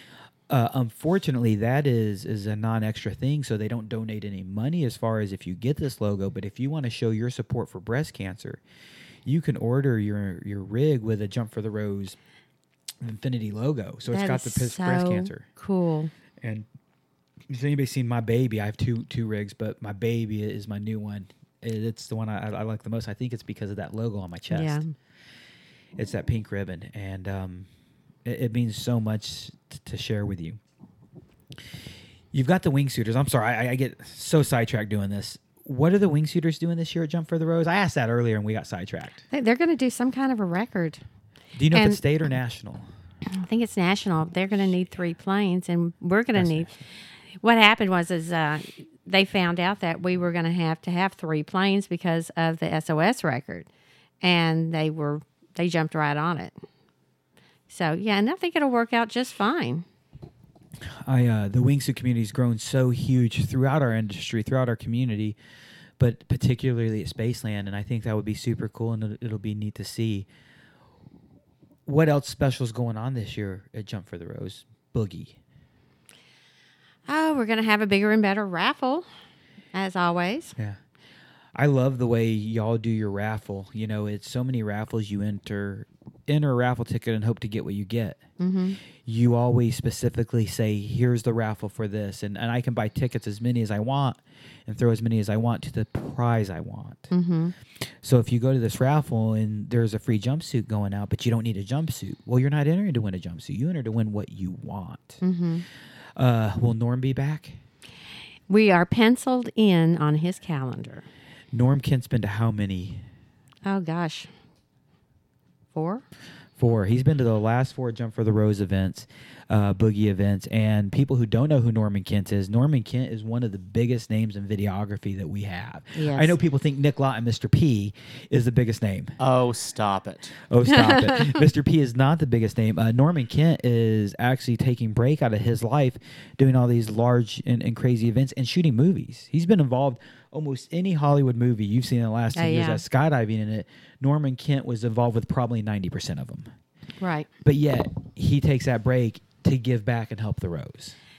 Yeah. Jump for the Rose. to be That's pretty cool. He'll come over for the weekend and Yeah. he'll he'll do all the videoing and get us all these wonderful pictures and that gets the attention of magazines all throughout the world. Nick, we got to actually uh, reach out. I will, uh, but we need to reach out and maybe you drop a good line for us and get Norman Kent out here the day or two beforehand. That, that would be amazing if he was uh, willing to chat. Dude, how awesome would it be to hear about his movie experiences, his experiences with all these events, and in all these events he's done, you actually helped with one of his events. Mm-hmm. What what event? I did. you- did, what event was that? Uh, he had his 60 cycles event, which was a that was his 60th birthday celebration out in Oceanside, California, Uh-huh. and that was back in November. And his goal was to make 60 jumps in one day. He didn't quite make it, but every jump had a different subject and a different portrait that he took. Some of the jumps were his family. They didn't actually jump out, but they were sitting there at the door and he took a portrait of them as he left the plane. So it's amazing. Norman Kent is this photographer, this videographer, and in celebration of being 60, he doesn't celebrate himself, he celebrates 60 of his friends. Exactly. That is the perfect person for you to be associated to Yes. because you're not giving back to the Rose for what they did for you, you're giving back to the Rose for what they do for others. Yes. And Norman is the same kind of person. Norman is a wonderful person. I love Norman to death. Great. And what was perfect Yeah. is that at the end of 60 cycles that evening, after he finished up, he asked Caroline, his girlfriend, to mm-hmm. marry him there in front of everybody on, in the landing area. the pictures on Facebook. If y'all don't know Norm Kent, look him up, and it is touching. How long have him and Caroline been together? Do you know? Gosh, years. I'm not really sure, but I'm going to say over five. And that's where the kind of shocking part is. Like Valerie and I, we were together for four or five years. When you're together that long and not married, people just get shocked when you when you propose. But his 60 cycles, you got to be one of those jumps. No. Okay. No, but I was part of the um, comic relief on the ground. I I get that well. not only you were part of the comic relief, you you supported, you helped in different roles, but you did something we- afterwards. We were cheerleaders. Didn't you write an article for him? Oh my gosh, yes. We were at the party afterwards. It was on the next day. It was Sunday, and we were all out there on the deck overlooking the Pacific Ocean. It's just like something out of a movie, and really cool people there. And uh, I told uh, Michael and Norman was standing there, and I said, I said, somebody needs to write an article about this event. This has been an epic event. It's been one of the best things I've been to in a long time. And Michael looks at me, Michael Hare, he was the, he kind of was the manager of the whole event. And he looks at me and he goes, Now, who do we know that writes for parachutists? And I went, Oh, okay, I'll do it. And So I wrote the article, and then Norman kind of filled in with all the technical stuff and the names and everything. But let's go back real quick to the beginning of the story. In 2006, you and I made your first solo skydive together. Mm-hmm. In 2006, you started skydiving. So I'm going to go back to 2005. Mm-hmm. In 2005, did you ever think, A, you would be a skydiver in your life? when I was a kid, I loved to ride motorcycles. I loved to jump horses over three foot fences bareback. I loved to climb in the rock quarry across the street and climb out onto the biggest boulder that was hundreds of feet off the ground and look down. And I always wondered what it would be like to stand at the edge of a plane door and look down and then jump. So when we say Marion Sparks was lost when I first met you, you really were lost because the, the you I know is now as a very bold lady in, in choice of lifestyle and sport, but in a choice of how you how you represent yourself, bold in a respectful way. Like you you you stand out and you represent people. That Marion used to be there. She just kind of took a break. She got crushed. She got questioned. Crushed. Qu- uh, crushed. Okay, she got crushed, and and you came back out. You're a phoenix. You know, you're you're that phoenix who's risen from the ashes once again. So you did think you at some point might be able to do something like a skydive. Yeah. Yeah. Yeah, I remember. I remember in 2006 when it first became a reality. I remember thinking about it. My knees went weak, and then I thought, no, I got to do it. Got to try it. You've always wanted to do it. I always did. So in 05, you had a question you could be a skydiver. Again, before you started skydiving, a lot of different things. Did you ever think you would be somebody who has done so much for a cause like the Rose? No, it never even occurred to me. I was, no, it didn't. But I used to. I've always been a volunteer. Yeah. I was a candy striper back when I was a kid. I'd get on the bus traveling to Nashville and go work at a children's daycare center and work at the hospital. Had my little candy striper, pinstripe. You know, you, you ever seen those? Yes. Yeah. I had one. Yeah. Do they still have candy stripers today? I, I don't think so. I actually, uh, I only know what a candy striper is because it's mentioned in the movie Fight Club. do, you, do you know the part that I'm talking about? I It's, It's do. when he confronts her that he's go- Yeah. that she's going to all the same fake or that she's faking at all these support groups. Yes. and she says to him, "Candy stripe a cancer ward." And I thought, what does that mean? Is that's that's the only reason why I know what Yeah. uh, what the, the, the uniform you're talking about because I had to look it up. Yeah. I uh I don't know. I, I mentioned this the other day. I don't know if it was on this podcast. So if you listen to this, sorry, I'm, I'm redundant. Uh, as as as a person, I have to do a lot of fake forms. You know, I worked for the board of directors for a short time, and then with other things with the USPA or other organizations I deal with, I commonly have to fill out fake forms just to test things. And I always fill out my fake forms as Robert Paulson. And Robert Paulson is the the fat guy in Fight Club who dies. His name is Robert Paulson. I feel like we must have talked about this because I'm hearing like I almost said his, his name. This isn't a body. This is Bob. This is Bob. And I remember you saying that. And Yeah, I always is- use the paper house address Yeah, as my we've address. absolutely had that. We we have at least had this conversation. I'm, I'm not sure if it was on the podcast. I'm or pretty not. sure it was right here. Um, so now you're this lady who's given back. Did you ever think that you would be called a philanthropist? No. Have you ever realized you are?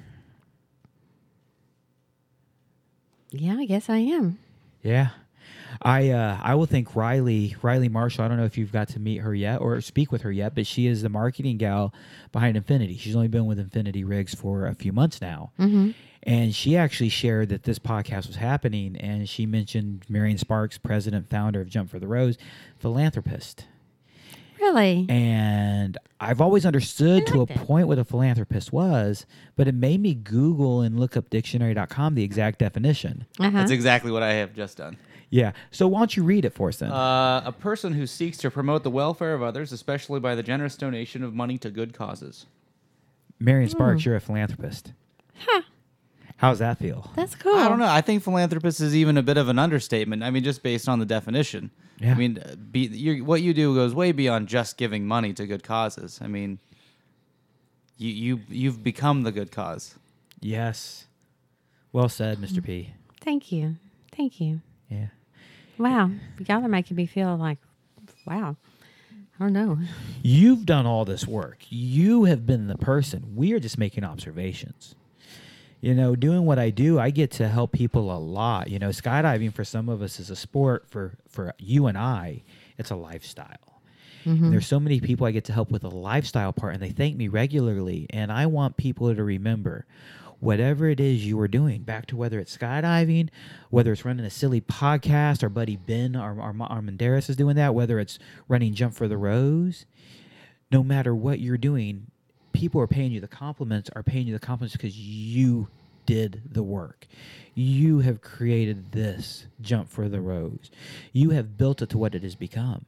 How many of your friends have started a hobby or started a process and they gave up and didn't really give up, they just quit. They lost interest. Yeah. Have you lost interest at all? No, because Jump for the Rose is a living being. You can't lose interest in it now. It's like, it would be like abandoning a child. And I believe the day you pass away, and I pray it's a long time from now, is the day you stop working for that cause. You may have a limited uh, investment in time as you, as we age and we get older, but I believe you will always be part of the Rose and part of Jump for the Rose. So you're a philanthropist. You're an author. You've got to write these articles. Mm, yes. I would encourage you find somebody to help you write your story. Oh, Dorothy Gibbons is already talking to me about it. Yes. Yeah, she's already told me. She told me a couple of years ago. She said, "You know, you're going to have to write an autobiography." Yes. And I was like, "Really? Oh no." I've inspired you. You've told me that to be a skydiver. I've inspired you to do what you do. You've inspired me to help others. You've inspired me to be a better person. You've inspired me to support a charity, to support a cause. You inspire people. You must, and must is a hard word, but you must share that story. What you've done is already tremendous. You touch one life through this autobiography, and I'll bet money you touch more than one. It'll mean that much more. Yes, I, I'm going to do it, and I'm thinking about it, and yeah, Do you have somebody to help you out already? not really. Yeah. We might know somebody. Oh, Yeah. Maybe Steven. Steven Angelos. He was Yeah, I thought that's where you'd go. Yeah. I actually just just talking, I figured you'd have somebody. Maybe Dorothy Gibbons knows somebody. I, that's her last name, isn't it? no, yeah, Dorothy Gibbons. Um um but No, Dorothy just wrote a book recently. yeah. It was last year. It's called The Women of the Rose, and she's got me in a chapter. I yes, actually Yeah, you shared that chapter. I shared with that Valerie and with right you, away. but um, uh, she wrote it all herself. So I think no, she, I, she didn't have anybody helping her. You've written some articles now. Why not give it a try yourself? Yeah. Okay, I'll do that in my spare time. yeah, and then that's in your spare time. Yeah, there's an article coming out in the May Parachutist. I wrote What article is that one? that is probably going to be in five minute call. It's about the old skydivers that got the world record. The SOS that we the had here recently. yes. It is so cool me to, to, to be where we're at. You know, Nick and I have talked about it. We, we, we talk a lot about Spaceland, but it is our life. But gosh, we jump at one of the coolest places around. We have so many cool things. Yeah, What the did- best place. What happened at that event? Because now you are SOS. Yes, and I tell you what, I was, I, you know, all my life I've been thinking, oh, when I get sixty, I'm going to be so old. I don't know what, I, and I, I have not been able to wait to turn sixty. That was uh, a year ago, over a year ago. I turned sixty, and I was so happy I could join all those guys and gals I, I on really the did. SOS jump. I really did think when I saw you participating with those guys, I didn't think you were old enough. I was like, oh well, it's her event; she can do whatever she wants. I thought it was honorary. yeah, yeah, well, thank you, thank you very much. But it's the SOS crowd is you know we'll joke around about him because at 60 you're old right? That's, that's mm-hmm. an old age. But I look at Rick Poplinger and I look at you and both of you are truly members of SOS you're not honorary members. You're not just taking part. And neither one of you are living life like the traditional 60 year old Nope, and we've got some seventy year olds doing the same thing. yeah It's amazing. it, it definitely inspires me that when I make, you know, like you said, when I get 60, I'm going to be old. Mm-hmm. And now I look at the 60 year olds around me, I go, when I'm going to be 60, I'm going to be ripe and living life. Yes, you can join SOS. yeah.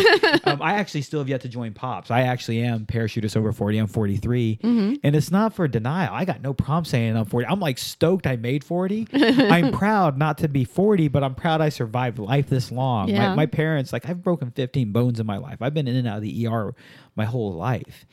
And so we're, we're, we're stoked that I actually made it to 40. Uh, to make SOS would, would be super cool. How big was the formation y'all just did? Well, that at the last one that I did was, which was the world record, was a four way with three guys, Michael, Bob, and Rick, and I. All did a four way jump, Uh huh. and we got twenty seven points. So it's not size; it's sequential. It was a yeah, we did. We got twenty seven points on a four way jump. So any of you jumpers out there who are listening to this and saying, "I can't turn points," my grandma's out here turning points, yo. you know, I say my grandma. You are not old enough to be my grandmother. Um, but Marion Sparks is sixty-one years old is turning points. Rick Poplinger at like eighty-nine years old is turning. Rick is nowhere near that. Yeah, but you know, twenty-seven points. That's that. That is an awesome skydive. And just because we gotta give love and props to our boy Ben Nelson, he actually shot the video for that. Mm-hmm. Did y'all happen to get still pictures out of that? Uh yes, we did. In fact, I've got a great one on my my covers my cover page. Awesome. This year SOS or Pops, yeah, SOS has another goal with Jump for the Rose. What are you guys going to try to do this year different or bigger? SOS is going to go for a, a, a three plane formation big way. God dang. There's going to be people coming in from all over the world. And it's going to be, yeah, it's going to be pretty big. And they're going to go for some sequentials. It's been amazing in our sport. I, I've only been involved for 20 years. I say 20. August will be my 20th year anniversary. And in the 20 years I've been around, uh, parachutists over 40 couldn't build a formation nearly as big as they can today. And part of it is our experience level and our skill level is much bigger. But part of it is is our skydivers of age, so the skill is carried on with them. Right. And when I started skydiving to see an SOS, you know, eight way, 10 way would be amazing. But you guys are looking at 50, 60 ways at this point. Mm-hmm. And you're not looking at them, you're accomplishing things like this. It's just so amazing to watch our community continue to grow in, in size and in spirit. Mm-hmm. Um, excuse me. Jump for the Rose, uh, the mini boogie. w- What can people do to support that event specifically? DJ, I just wanted to uh, correct you. It's not a mini boogie. boogie. Ah, thank you, thank you. I was fixing to correct him myself. because I've Oh, so already- you come to You've conclusion. accepted it. Okay, I'm accepting it. Yes, it is Yes, a boogie. It is a boogie, and the the size might not be very big uh, compared to some of the other boogies out there, like Summerfest. Mm-hmm. The spirit is large, and that's what makes it a boogie. So Yeah. Do you, do you have dates for it this year? Yeah, October. We're going to be in October this year. Yay, because the Nationals are in September this year at Skydive Perris. So it's far enough. October 7th and 8th is when it's going to be at Skydive Houston, October seventh, I had I just wrote that down because 7th and Skydive Spaceland. I always clear my October calendar for that weekend. Yes. So I was actually out canopy coaching all weekend long, and I was actually running around the field shooting videos, and I was thinking about Jump for the Rose and what you've done. And I don't know if this is a good idea or not, and, and maybe Ben and Nick and you can shoot this idea down right now. But I got an idea of another fundraiser we can do at Jump for the Rose this year. What? Pimp Men.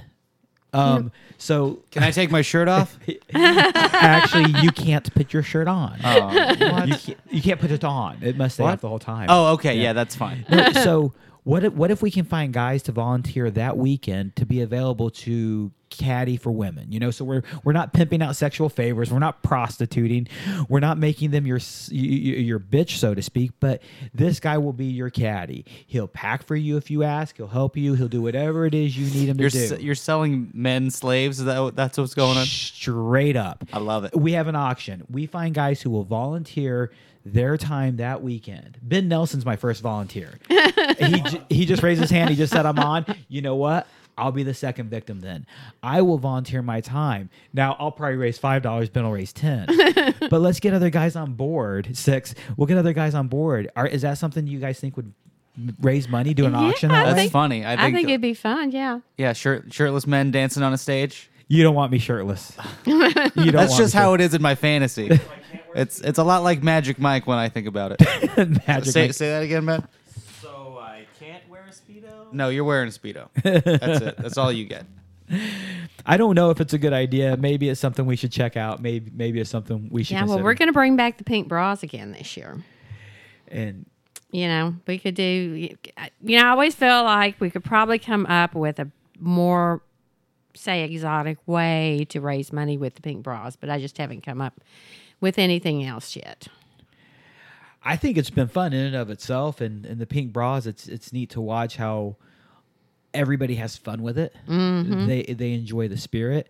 I remember one year you guys had a uh, one handed bra removal contest. That took a very special person. That was Mariah. Yeah. And uh, yeah, she she just it just came naturally for her. We've tried to do it since then, and it just kind of flopped. Mm-hmm. Uh,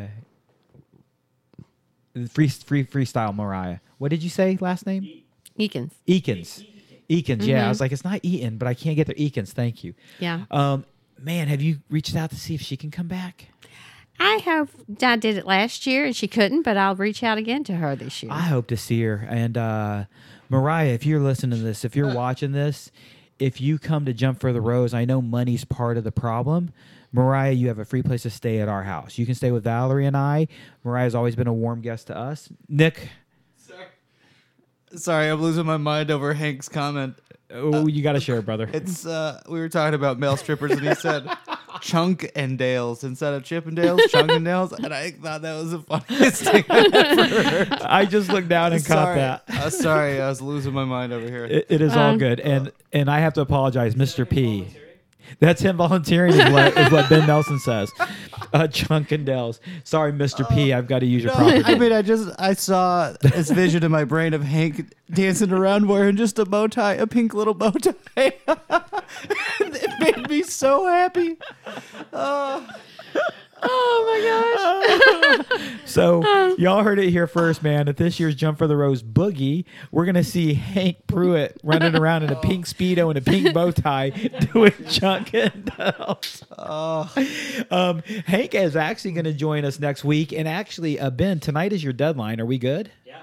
So Ben, uh, unfortunately for us, Mr. P is going to be out of town. Where are you going, brother? Uh, we're going to Mexico. Who's we? Uh, Sam and I, my girlfriend Sam, and uh, a bunch of her friends, her twin sister.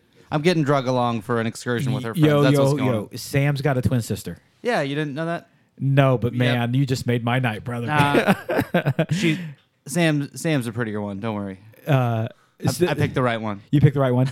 Uh, so Mr. P is going to be on vacation next week, and uh, sitting in will be Ben Nelson. Ben Nelson will be our, our Mr. D next week. Tiny D, we'll call him Tiny D, and Hank Pruitt will be joining us. And and a lot of people want to know about Henry or Hank. He's an examiner for the Rating Center. He's an instructor for Skydive Space, and we're going to talk a little bit about skydiving. But what a lot of people don't know is Hank has a little bit of a gymnast background. Ask that boy to show you a backbend; he can still do it. He Really? also has a large skiing background. Um, he, a lot of big names in skiing, and he had a lot of time in Tahoe back in the day. Which, you know, I actually timed Hank coming in when Ben would be filling in, just because Ben also has a large skiing background. So next week, maybe I should just sit in Mr. P's chair and let Ben take over hosting duties for the week. Maybe that's a better idea. Yeah. Um, so in, in the mention of Chunkendales, which I think Oh that's my god! that's his name at the drop zone for a while now. Chunkendales. Chunkendales. Uh, Frank Chance, I've been calling Pornhub now, and Frank, I see you've joined us. Um, oh my God, I uh, we've lost it. Do you want to elaborate on Frank's name? Why is he Pornhub? Uh, I talked about some VR goggles here one night. Oh, okay. Yeah, let's not get into that. Yeah, and I referred to Frank Chance when I went into Pornhub, which is a website that I've heard of um, through Ben Nelson, who That's actually about has- really, really nice looking wheels, right? Pornhub. Pornhub, yes, Nice it's about looking wheels. good rims for cars. Yeah, that's Because I was looking for rims for my car. Um, so his name came to mind. Uh, Jimmy Wynn keeps joining us, and Jimmy Wynn actually works in cancer as well. Mhm, I Um, know. Yeah, and that's the, the, it's so neat how many of our friends work for for cancer and work for this cause. It. You know, working in the medical industry is a reasonably paying job, but working in cancer, I don't think the money they get is worth the heartache they go through. I think the reward of watching people like you survive, watching people like you thrive in life, is their true reward. Yeah. Yeah. It's got to be. Yeah. So, Jump for the Rose has brought you all sorts of cool opportunities. And one of them is there is a little club out there called the Profile Club. Parachutist USPA's magazine every month profiles a jumper. Like, hey, this mm-hmm. is a, you know, not, not not like Ben Nelson needs a profile, you know, that's like sexual predator stuff.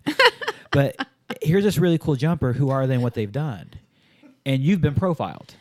Yeah, you could have floored me when I mean it floored me when they asked me to do that. Yeah. What what what do you include? Like what's in that profile for those who haven't read articles like that before? Oh wow, they ask you all kinds of questions like, you know, if you could jump with someone else, you know, if you could jump with someone, who would it be and why and um, you know, what kind of rig do you have? What kind of reserve? What's your um, you know, what do you you know, fame something, you know, that you uh gosh, I'm trying to remember. You caught me off guard with that question. It, it's but just all kinds of questions about your personality, you know, and and like what was your favorite jump and what was your strangest thought in free fall and stuff like that. I think mm-hmm. it's the opportunity for skydivers in general to get to know other jumpers. Right. And that's been going on for quite a while now. And very recently, they started a new club. I say they, a guy named um, Brian and a guy named Adam. Adam Buckner and Brian Gibney. Gibney, thank you. Started a club, uh, the Profile Club. Is that what they call it? Yeah. And and what is that? Well, there's uh, you know, about 200 people that have been profiled, Uh huh. and there's it's a very small percentage of the population, and so they just gave us a little, you know, got a membership card, and they've got lots of other stuff they're doing too. To you know, you might know more about it than I do. Um, I, I think we're kind of we know the similar amount, but just different perspectives. Mm-hmm. Uh, what do you know your profile number off the top of your head? You know, I was just sitting here going like, I can't remember it. That's all good. Every every person who's been profiled gets a member number, and it's the numberth profile you were. Numberth Mm-hmm. Right. is numberth a word? A number, th- Number. yeah. Yeah. If you I un- think everybody knows what you mean. if you understand it, it's a word. Yeah. And so Brian and Adam have done that to really bring awareness to to where to, to these profiles. And I also think they're trying to really promote and get that profile club going a little bit further and, and a little bit deeper. Nick, is it maybe the plug in the back of the mic? Oh no, I was just uh, I'm nothing wrong. I'm just I'm just playing with things. Don't worry. Okay, so Mr. P sits back there, and I think uh, at the beginning of the show, he he mentioned like, "Oh my gosh, I feel like everything went so smooth, like something's gone wrong." Um, it's because we've got to know the process more. Right. he's- He's, trying to figure out what he forgot. yeah. That's what he's Well, doing. Well, it seems like my mute button isn't working. See, like it's it's on, and I still hear me. Ah, So I'm just trying to I'm troubleshooting. troubleshooting. Eh, we'll figure it out over time. Um, so Brian Gibney and, and Adam Buckner have got this profile club together, and they actually are trying to raise more awareness of the profile club. And and for them, it's it's a nonprofit. They're not making any money off the profile club. What they want to do is they want to bring awareness to each person who's been profiled. Mm-hmm. And in some cases, the person who's been profiled is just really cool, and that's all there is to it. And, and you know what's skydiving besides just really cool? That's part of it.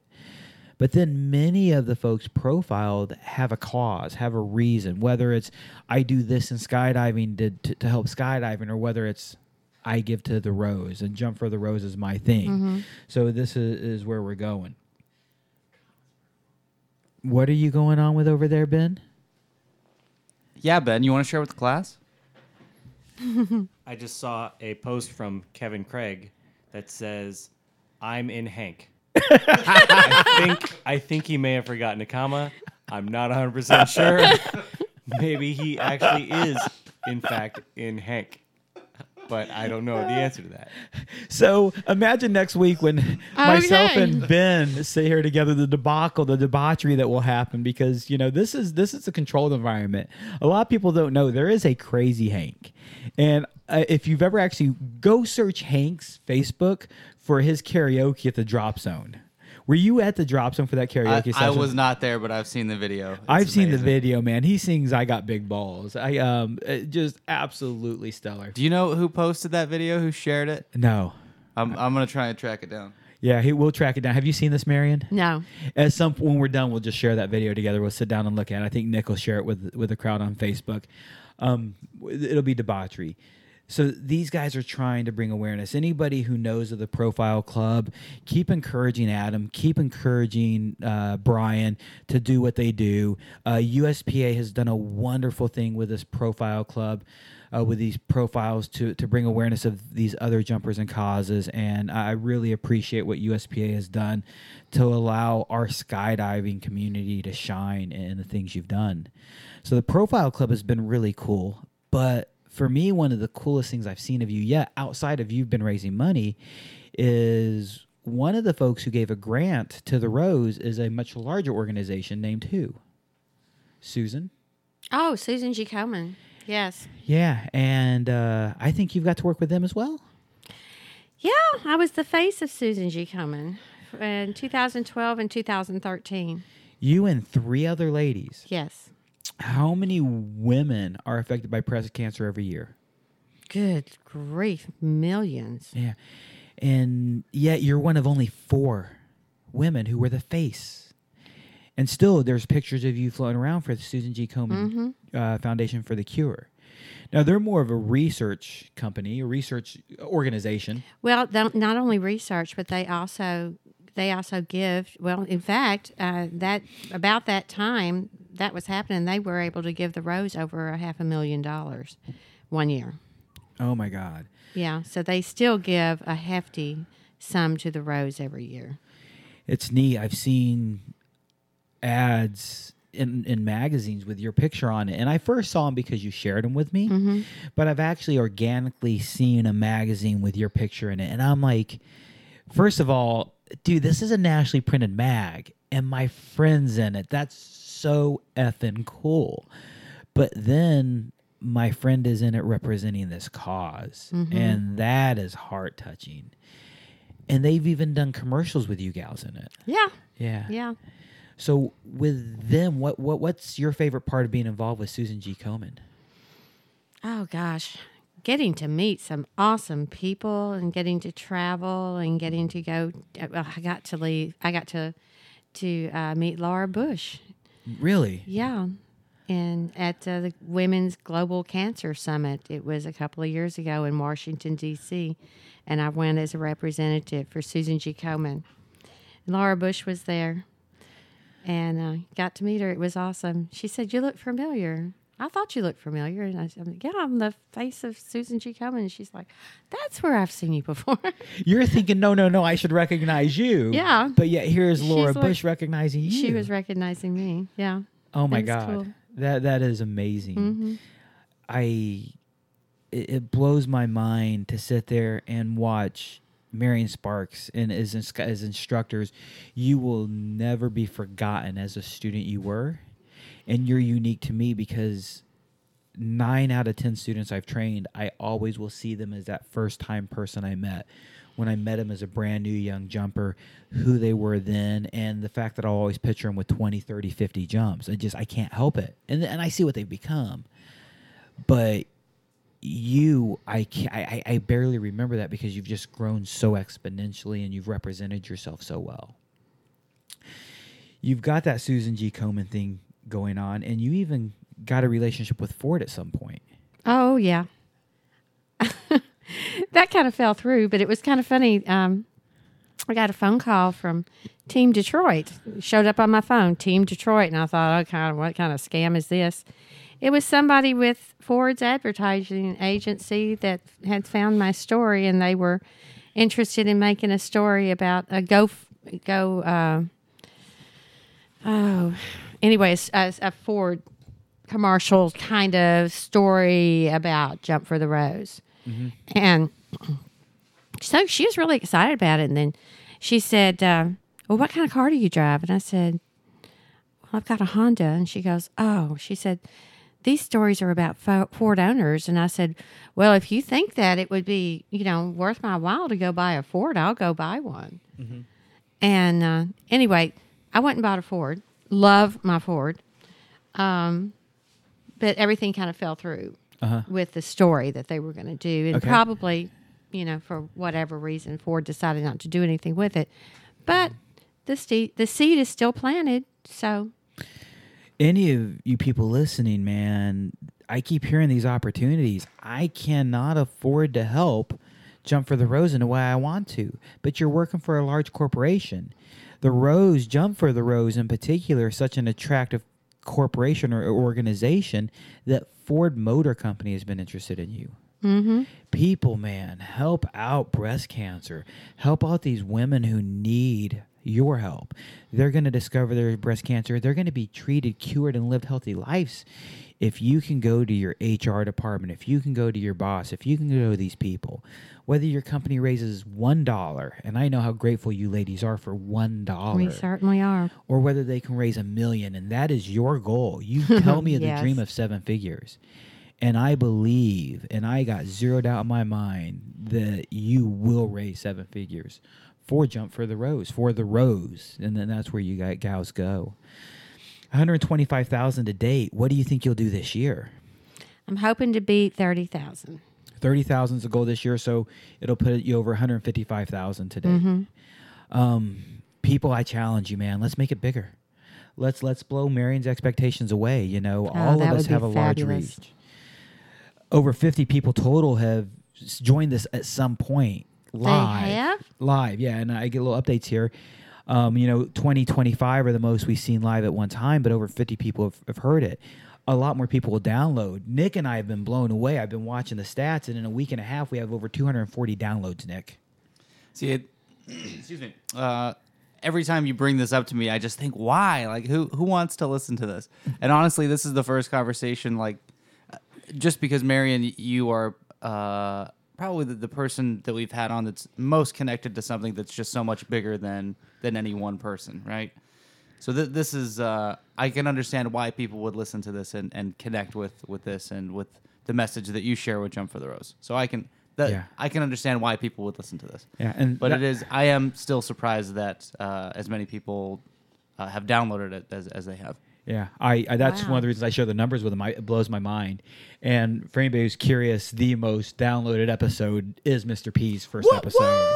So uh, they started with that. yeah. Uh, I do believe that your episode will eclipse everybody else's because, like Nick said, I told you beforehand, this means the most to, to all of us. So people get on the horn, get on the phone, talk to HR, wake up tomorrow morning, go to smile.amazon.com. There are so many things we can do to help out Marion and Jump for the Rose. Oh wow! Thank you so much. Oh, it's, you know, like you and I've talked about it so many years. I make a meager living and I do as much as I can to give back and and having you here means so much to me. But being able to share your story means even more. Being able to share your cause means the most. That absolutely is the best thing you could do is help share my cause. Thank you. Yeah. Oh, you're welcome. Every STP instructor who hears this, every AFF instructor, every coach, everybody who works with students, tell your students about Jump for the Rose and smile.amazon.com. Every skydiver, tell your friend, tell your family, tell your husband, tell your wife, tell your aunt, tell your uncle, tell your cousin. I have a list of potential um, guests coming out, and Nick and I commonly are exchanging names to talk about who can be guests. And your name's on that list somewhere. I actually forgot about it. My sister says you should have that jump for the rose lady. That's who she refers to you as. That jump for the rose lady. And I said, you know what? And I got on the horn with you two days later. Yeah. But right there is proof that family affects. If it wasn't for my sister, I don't think I would have had this episode as soon as we have. Mm-hmm. And I think the timing's perfect for it. I think so too. you know you, you you're just coming back from Paris and, and what's what's happening there. October Seventh and eighth. seventh and eighth. I have a little jacked up neck. If you ever see me playing with this, I actually have a tens unit. Ben will neck and I recognize this tens unit. Um, I have something stimulating my back right now. My neck is completely. That's that's my limitation in my left. So thankfully we're we're angled here. October seventh and eighth is is that next event, and even if you can't convince anybody to help you or give back, make sure you guys are there. Make sure sure you show up and help out Marion. Even that weekend, Skydive Spaceland donates money from every tandem. I believe. Yes, they do. So Yeah. anybody who thinks they can't give back, talk to your boss. You can. Yeah, we need we always need raffle prizes. Just What kind of raffle prizes do people give you? Wow. Let's see. Got a Yeti cooler. Boy, that was a good raffle prize. I did enter that one, by the way. I did enter the Yeti cooler. Yeah, and uh, the a lot of the skydiving um, gear manufacturers give good gifts and gift certificates. Uh, we've got uh, people bring just. I mean, we had a pair of. Uh, let's see, what did we have? We had a uh, some uh, you uh, like a board, a skateboard, Yeah. but uh, or about on the water Yeah. kind of board. Wakeboard. A wakeboard. Yeah. Thank you. Yeah. I re- it's been a, a couple years ago we had a wakeboard. Yeah. Um, I believe Billy Whitaker, uh, who owns a McDonald's franchise, which Yes. where Nick's birthday party was at. Best birthday party ever. Yeah. Yeah. Uh, Billy Ronald McDonald Whitaker. Uh, McDonald's donated, I think, a gift certificate of some type. Yeah. So we've had everything done. I say we, man, it- you ladies. I, I, I, I do feel like I'm part of those Mm-hmm. You ladies are. at times. Um, but y'all, y'all have had all sorts of things donated. So get with your company and find out what they can donate. Donate your time. The Packers, most of our Packers donate pack they jobs. all, most of them do. The riggers donate reserve repacks. Yes. Spaceland donates time. Actually, I heard this year that Nick Lott, Mr. P, is going to donate a jump. He's going to pay for his own slot and shoot video and stills for somebody who wants to get that special still moment in their in the sky. Nick, is that true? See, now when I come up with that idea, it's gonna sound like you pushed me into it. No, but you told me this the other day. No, I Oh. just totally made it up. Yeah, I'm gonna do that, DJ. yes, And it was my idea before you brought it up. I remember you, you told me that the other day. I definitely have used this live on air thing to just pin people down to things, Yeah. including myself. Well, it's- you it gives you a position of power. Uh, Well, I've told you and Jay I'm going to start fun jumping again more. Hold me to it, and I'm and if I keep saying it publicly, it's going to make me. And actually, the weather's finally good, and I made a fun jump last week. And as long as I can turn my head far enough to look over my shoulder, uh, I'm going to go make some more jumps this week. Uh, like to make a wingsuit jump. Need my neck 100 percent because of the power here. Yeah. Everybody's getting back into wingsuits. Man, I only got 20 What's- flights. The community's hot right now. It's, it's like what they're doing is Is the XRW thing? Is that what's bringing it back? That's a huge. So first, Luke Rogers. Do you remember Luke, our Australian buddy? Watching Luke and what he was doing, also with our buddy Royce, and how they were flying dynamic together. They weren't just chasing silly things. They weren't just going out lost. They were doing all sorts of cool things together. That was really what drew me back to it. But then watching DQ do XRW with uh, with Luke, do XRW with Kimball, and seeing people like TJ Landgren promoting XRW camps, and then black or, or so thread the needle was the first project orange was project orange where they put a high performance camping guy through crew. What was the name of this last one? Does anybody remember Pl- project blackout maybe?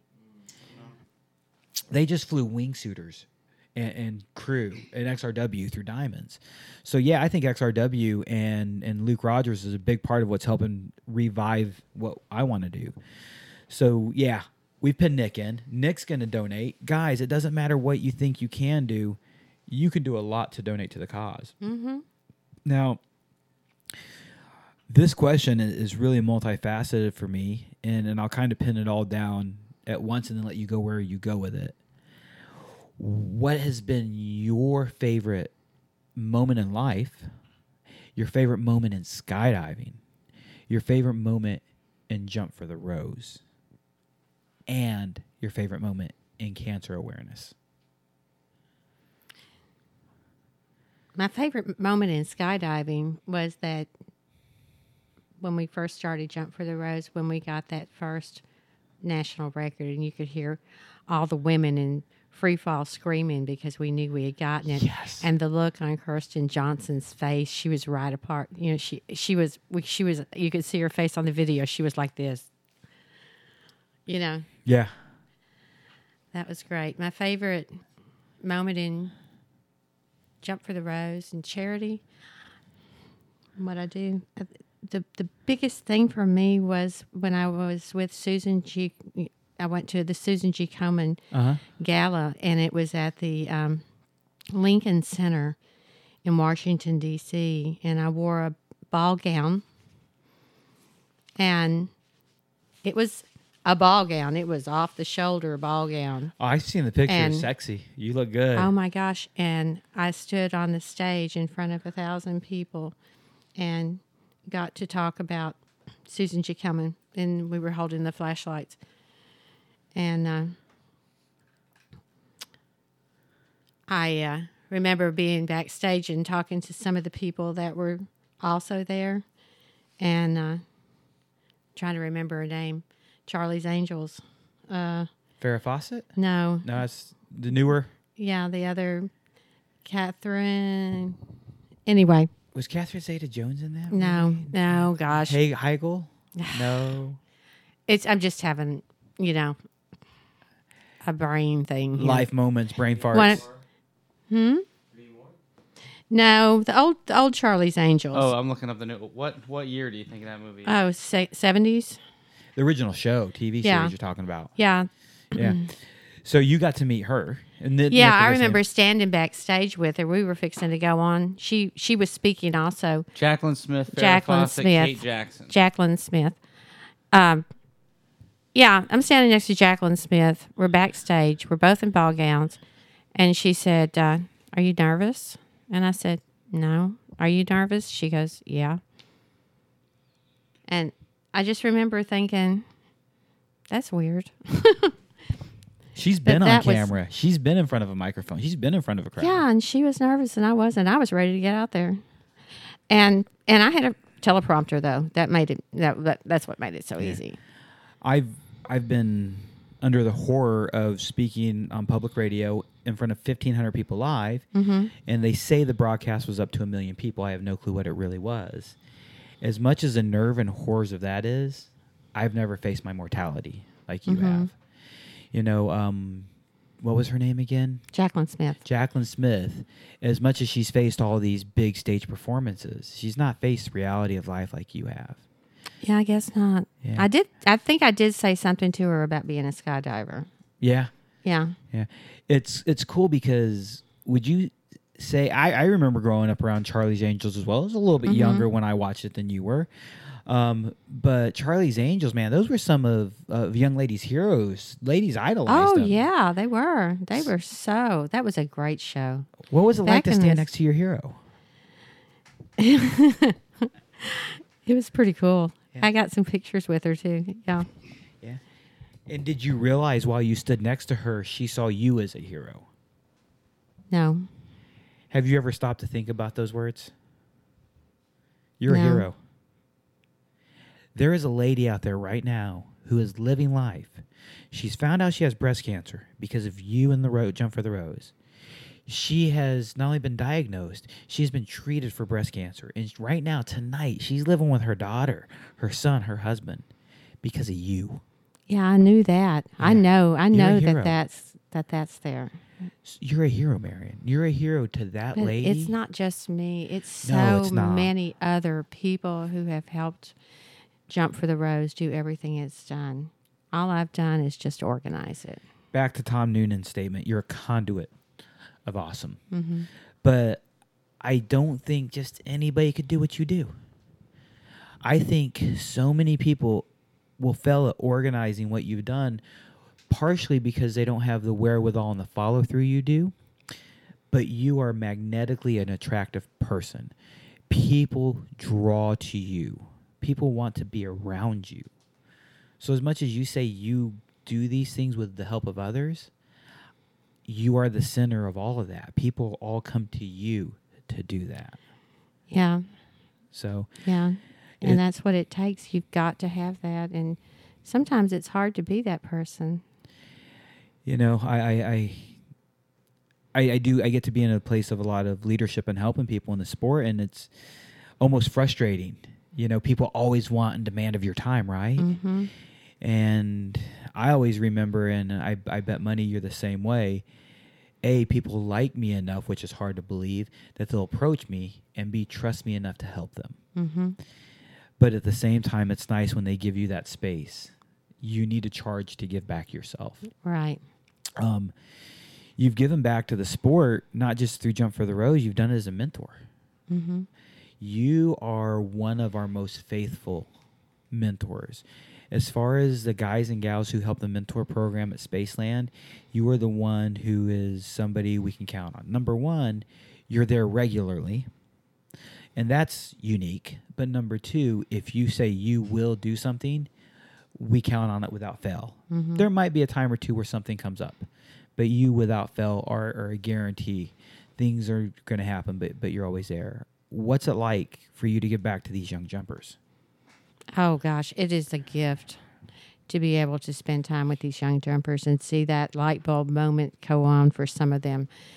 Sometimes, when you know, it is so wonderful to be in that position to where I can do that, and it's. I really, really enjoy getting to know them, make friends with them, and some of them have become some of my greatest helpers with Jump for the Rose. It's cool. It's an opportunity for you to give back to the sport and watch it grow, but also to attract volunteers. hmm It does. Yeah.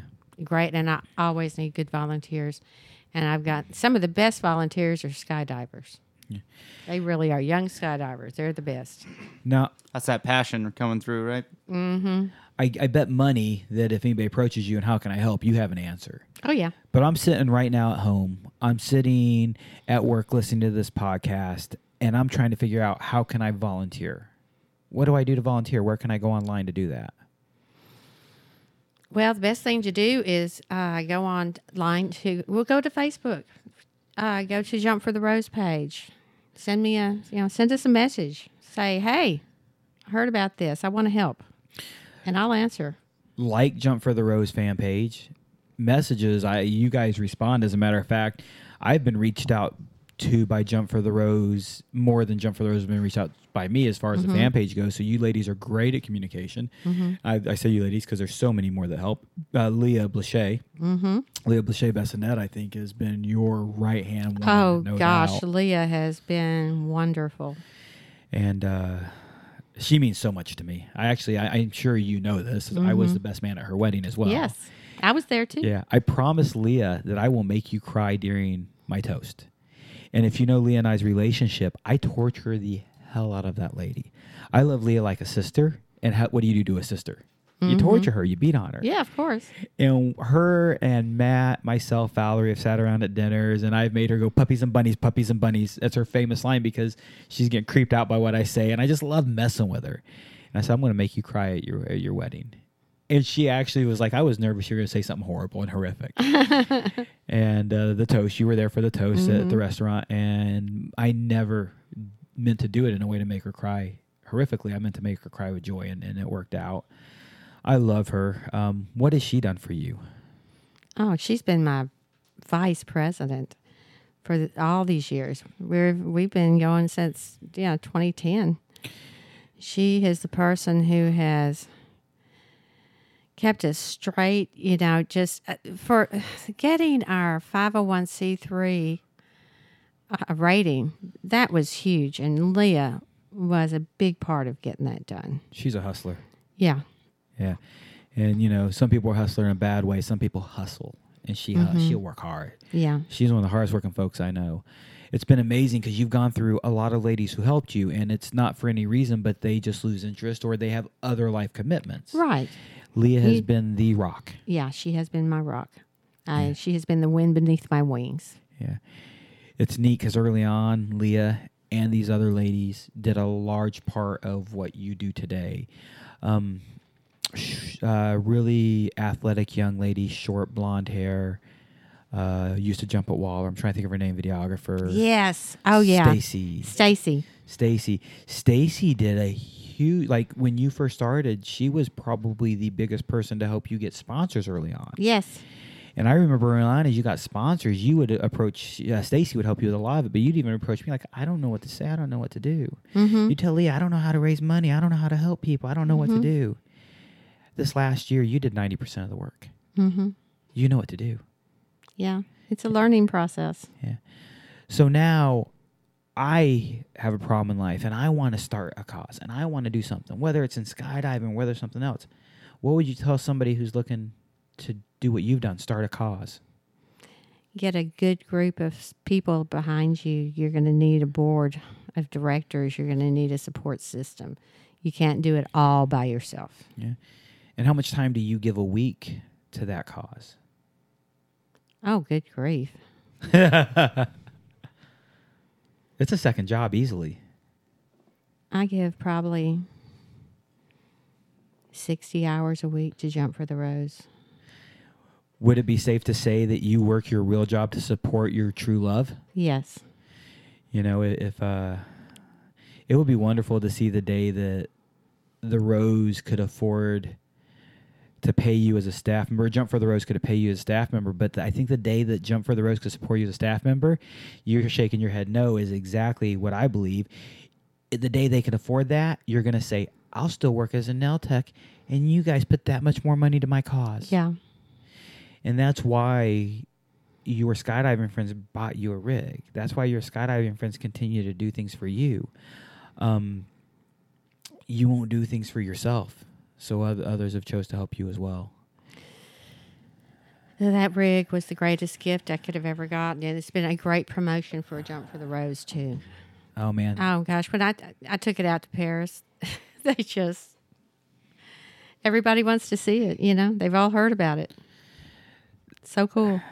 I, I shared the video of you presenting the rig to her in the in the comments earlier. So if anyone hasn't seen that, it sure is worth watching. And if you notice, I pause as I present the rig. I'm crying. I, Marion and I, mm-hmm. we, we we shared a good cry together. Yeah, we did. It was definitely hard. the The hardest presentation I've ever made in my life is proposing to my wife. The second hardest presentation I ever made in my life was presenting you that rig, and that's how much it, it meant to. Wow. a- a- And I got to organize it. You know, kind of like you organize the rows, but the list, and you've seen the list of names I Yes, gave you. I you supplied gave list of them to names me. Who donated money to that and those are really the people who made it happen. I just got to i actually almost missed out on donating money. I, my goal was to donate a large chunk and as i raised money i did the tally one day. I'm like oh my god i'm $50 short. $50 i gotta put my name down right now. So i only donated $50 because it happened so dang quick. Wow. and I think it's a testament to who you are and a testament to, to what you've done. You know, we've kind of shared your story in skydiving and through the cause. And what I really want want to close with is a thought and and some questions. When I first met Marion Sparks, we talked about how weak and feeble you were Mm-hmm. and who you are today. Mm-hmm. But also Jump for the Rose. Compare your first year experience of Jump for the Rose. What was that first year experience like versus this last year's? Wow. First year was confusion. A lot of confusion. Uh,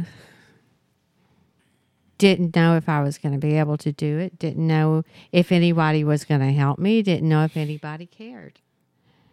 But inadequate, and feelings of inadequacy, and you know, just it was it was tenuous that first the first time the first year that was that was good because i was just going to do it one time Just once. yeah i was just going to do that. I wasn't going to do it anymore besides that but then everybody else kept saying we got to do this again. That's when it started getting confusion and worrying about okay well how do we do this? And you know when it started becoming when it when it became its own thing it started growing. It was like having a brand new baby and you don't really know whether it's hungry or not or whether it needs changing or not you know? And you know having people around you don't know whether they're really there to help or if they're really there not to help and what do you do? And and there was a lot of you know there was a lot of uh um politics being played and some stuff going on. Yeah. and you don't know yeah so it's so much nicer that the baby's all grown up It was so interesting. I remember the first time you approached me. I'm doing this thing, jump for the rose, and I'm trying to. You you asked me that you were hosting an event, mm-hmm. and today you are proud of that event. Today you will brag on the event not because you're proud of your accomplishments, but because you're proud of those around you and what they've done to support your because Um, what was this last year's event like then compared to the first year's? it was a lot easier Yeah. yeah That's amazing for me to hear because up till this year, I would honestly say, and I don't know because I don't see behind the scenes, but the up front scenes, a lot of the ladies are to this day a huge help for you. Mm-hmm. But this year, you took on probably triple the workload of the event that you've ever held before. Is that a fair statement? yeah But it was easier. but it was easier because i know what to do now Yeah. It's amazing how much you've grown. It's amazing uh, amazing how much you've done. Um I can't wait to see what this year holds. I can't wait to see what this year does. i can't either i think there's some good things in store I um I, I I will never stop repeating it. Donate to Jump for the Rose. Go to jumpfortherose.org. Read Marion's story. It's it's under about us, Marion's story. Um I had a hard time not crying today when I read that if I and and if you read that and you don't give to this purpose, to this cause that Marion has given her life to, then what's wrong with you? You're broken. you know, you, you just are. Um, what else would you like to share with people about your cause, with what you do?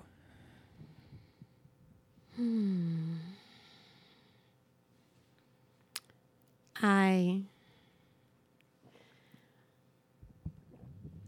Gosh, you caught me off guard. What do I want to share with people about my cause?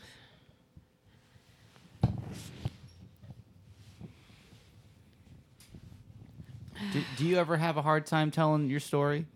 Like, uh, th- I feel like you, you've probably told it a lot of times.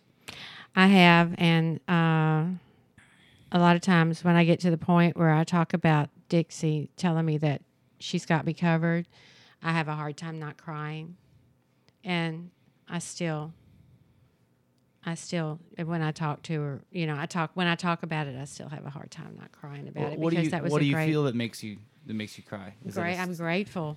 I'm so great. I am so grateful. This is one thing I want to talk about my cause. Okay, I've got it now. Good job, Mr. P. Thank you. Um, two ladies started the Rose Dorothy Gibbons and Dixie Melillo. Dixie was one of the first women surgeons ever in Houston, and she clawed her way through this through school to become one of the first women surgeons. And Dorothy worked in the hospital and she and Dixie became friends. And they had a friend named Rose who uh, had breast cancer, and Rose didn't have any insurance and was having a hard time getting uh, treated for her breast cancer. And she would talk to Dixie and Dorothy, and Dixie would say, Somebody's just got to do something about this. We've got to be able to treat these women for breast cancer. And Dixie would go, Yeah, we just, you know, somebody needs to do that. And Dorothy would agree with her. And finally, Rose says, Well, if somebody's going to do something about it, why not you? And they looked at each other and said, Yeah. And Dixie said, Yeah. She said, uh, If somebody, why not? Why shouldn't it be us? So they got together and started the Rose. And that was, that was like starting jump for the rose, but on a very much harder level because they were starting a nonprofit breast cancer facility, and all they had was two ladies, Dixie and Dorothy.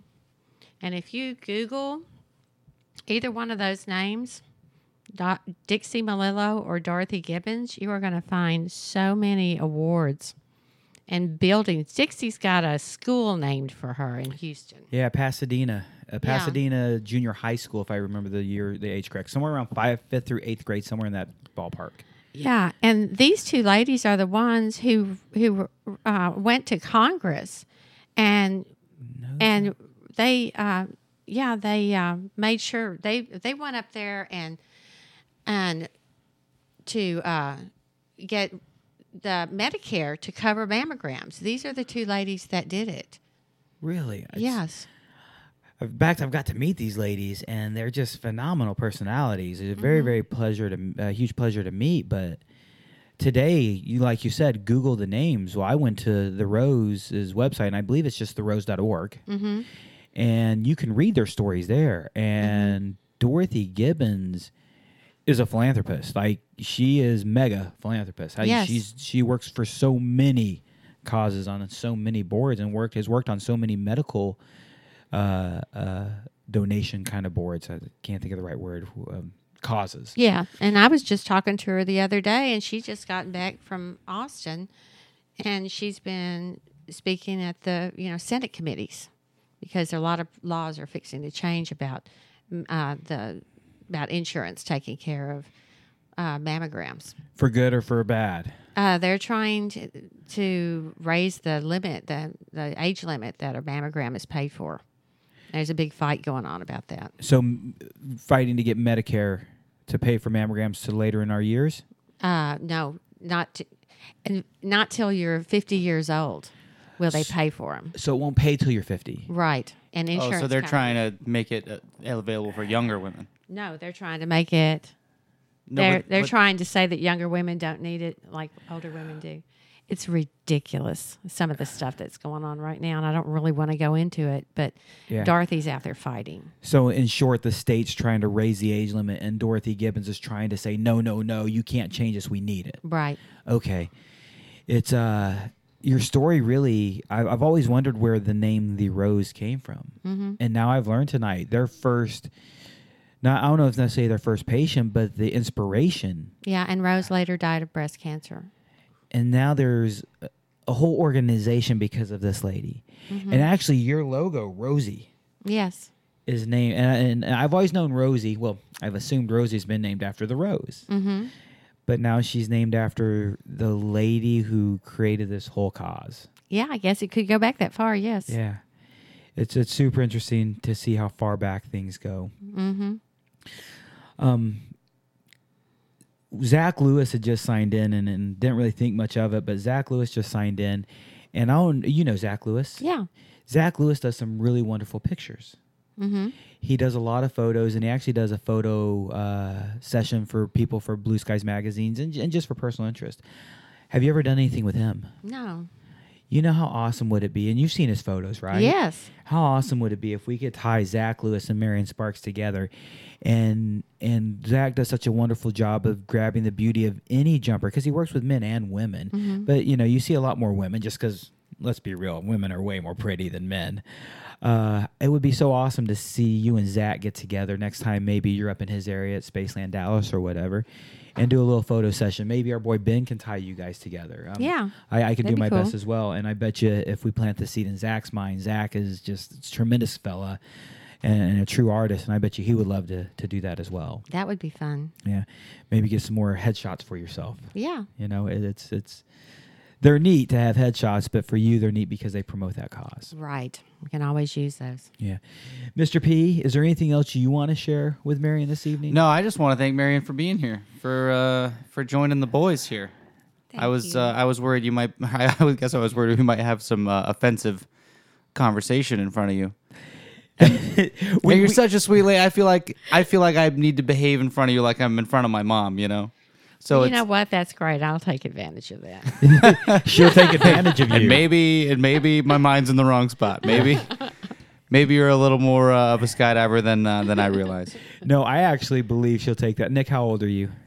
Thirty-one. 31. Marion, you shared a story with me earlier this evening. Can I Oh, share a little bit about that story? yeah. Yeah. Yeah. Yeah. you, you, you, I've known you and I've got to know you really well. And this evening, you shared a story with me I never knew. And one of your inspirations to surviving cancer, beating cancer, surviving life was who? My mother, Your mother. And who was the other one?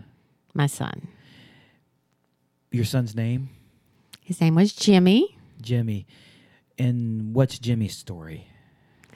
Jimmy was a perfectly healthy baby up until he was born, and he was left in uh, too much trauma and in oxygen deprivation, and he uh, he almost died when he was born, and uh, we uh, had oxygen deprivation to the brain, and he had cerebral palsy, and uh, he had a lot of other things wrong with him, and I tried to take care of him as long as I could, but the doctors told me that he needed to be someplace where he could get constant medical supervision.